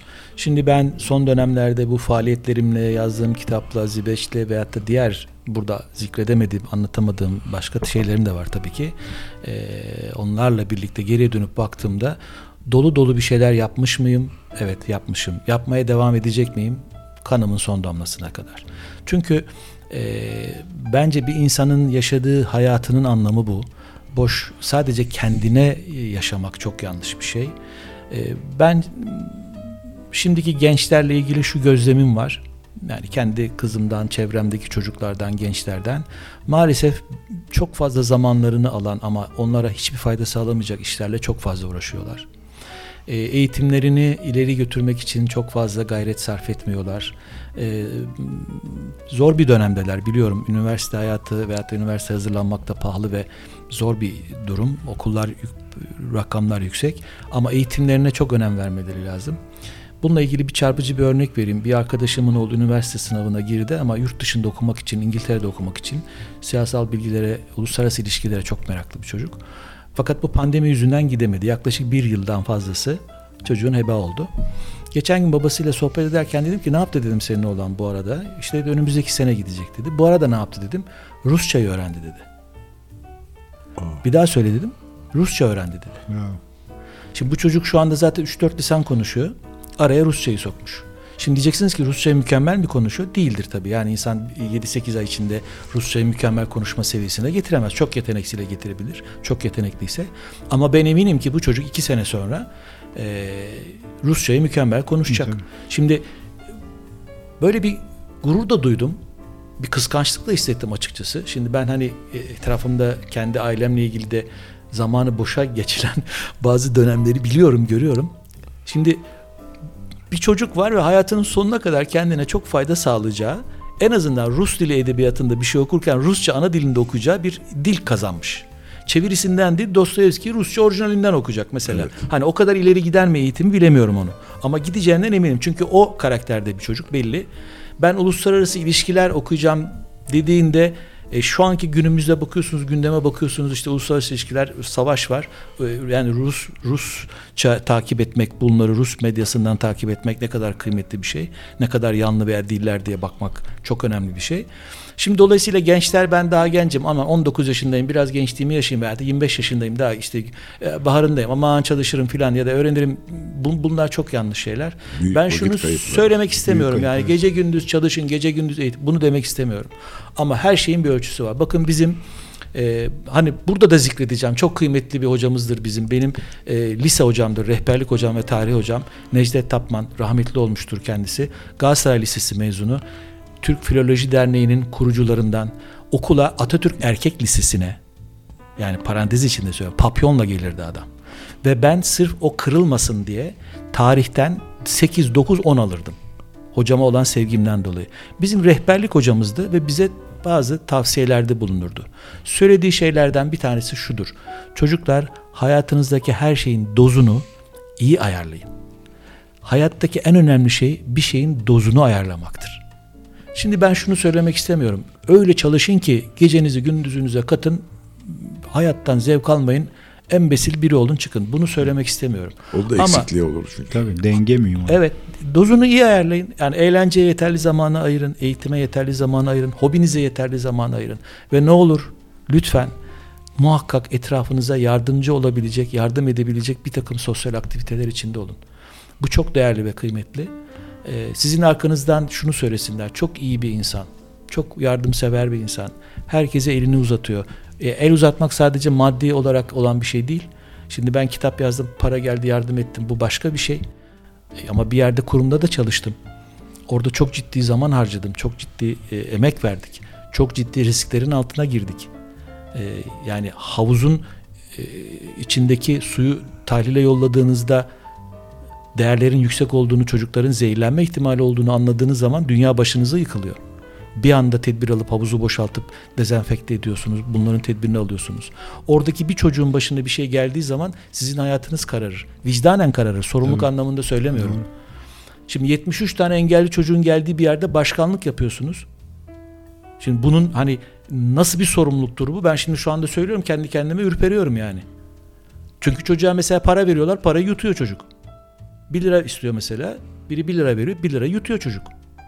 Farkında değil paranın ne yani o onu keyif yerine yapıyor. Bu sefer haydi annesi diyor ki benim çocuğuma para veriyorlar, parayı yutuyor. Gibi gibi gibi neyse. Yani şunu söylemek istiyorum aslında çok böyle hani hmm, tavsiyelerde bulunacak, nasihatlerde bulunacak olgunlukta mıyım? Herhalde öyleyimdir ama söylemek istediğim şey şu. iyiliksever olun, yardımcı olun. Zamanınızı çok iyi değerlendirin. Ee, günler, aylar, haftalar o kadar çok hızlı geçiyor ki Su gibi akıyor. ve Evet. siz kendi akranlarınızdan geride kaldığınız zaman yarışa maalesef 10-0 mağlup başlıyorsunuz. Ee, bu da e, bence çok anlamlı bir şey değil. Ee, o yüzden yani son cümle olarak da şunu söyleyeyim. Ee, beni konuk ettiniz gerçekten çok kıymetli benim için. Ee, güzel dostluklar tekrar e, yeni bir dostluğumuz daha oldu. Ee, oluşturduk. Ee, ben de sizi bir fırsatı olursa bu televizyon programı falan da bir şekilde e, çıkartmak isterim. Birlikte de bir şey Memnuniyetle. yapabiliriz. Ee, çok keyifli bir sohbet oldu benim için. En azından kendimi bir kere daha uzun uzun anlatma İfade şansıma şansı. sahip oldu. Biraz fazla konuştum farkındayım ama Estağfurullah. Yok, çok Bence- keyifli oldu. Çok teşekkür senin ediyoruz. teşekkür çok ediyorum renkli şey ve çok yönlü Evet. olduğunu ben biliyorum ve bunu herkes de öğrensin istedim buradan da. Burada çünkü e, eğitimin haricinde hobileri, merakları ve peşinde koştuğu e, işlerle başarılı olmuş insanları konuk ediyoruz. Sen de bizim için öylesin. Çok teşekkür ediyorum. Sağ Çok olun, çok olun. teşekkürler. Ayağına sağlık, ağzına sağlık. Çok teşekkür ederim Üstad. Sağ ol. Teşekkür ediyorum. Sağ olun. Görüşmek üzere diyoruz. Son parçayı Yine bir Türk sanatçıdan, August'tan diyeceğiz. kimse için. Hep birlikte dinliyoruz. İyi haftalar. Haftaya görüşmek üzere. Görüşmek üzere.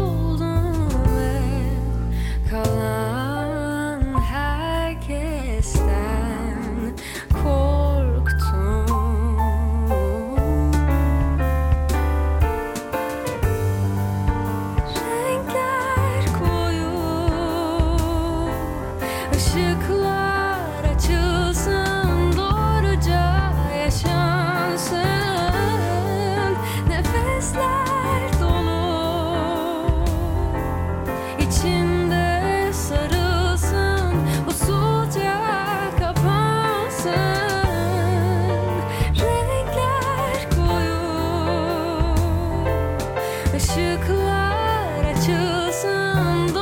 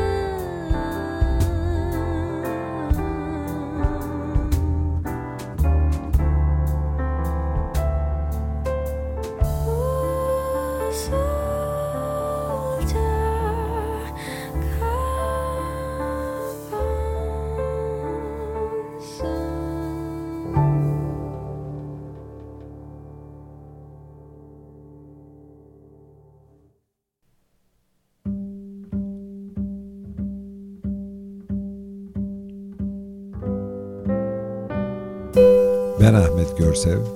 Ben Atilla Aygin'im. Ne yapacağız? Joy Jazz'da laflayacağız.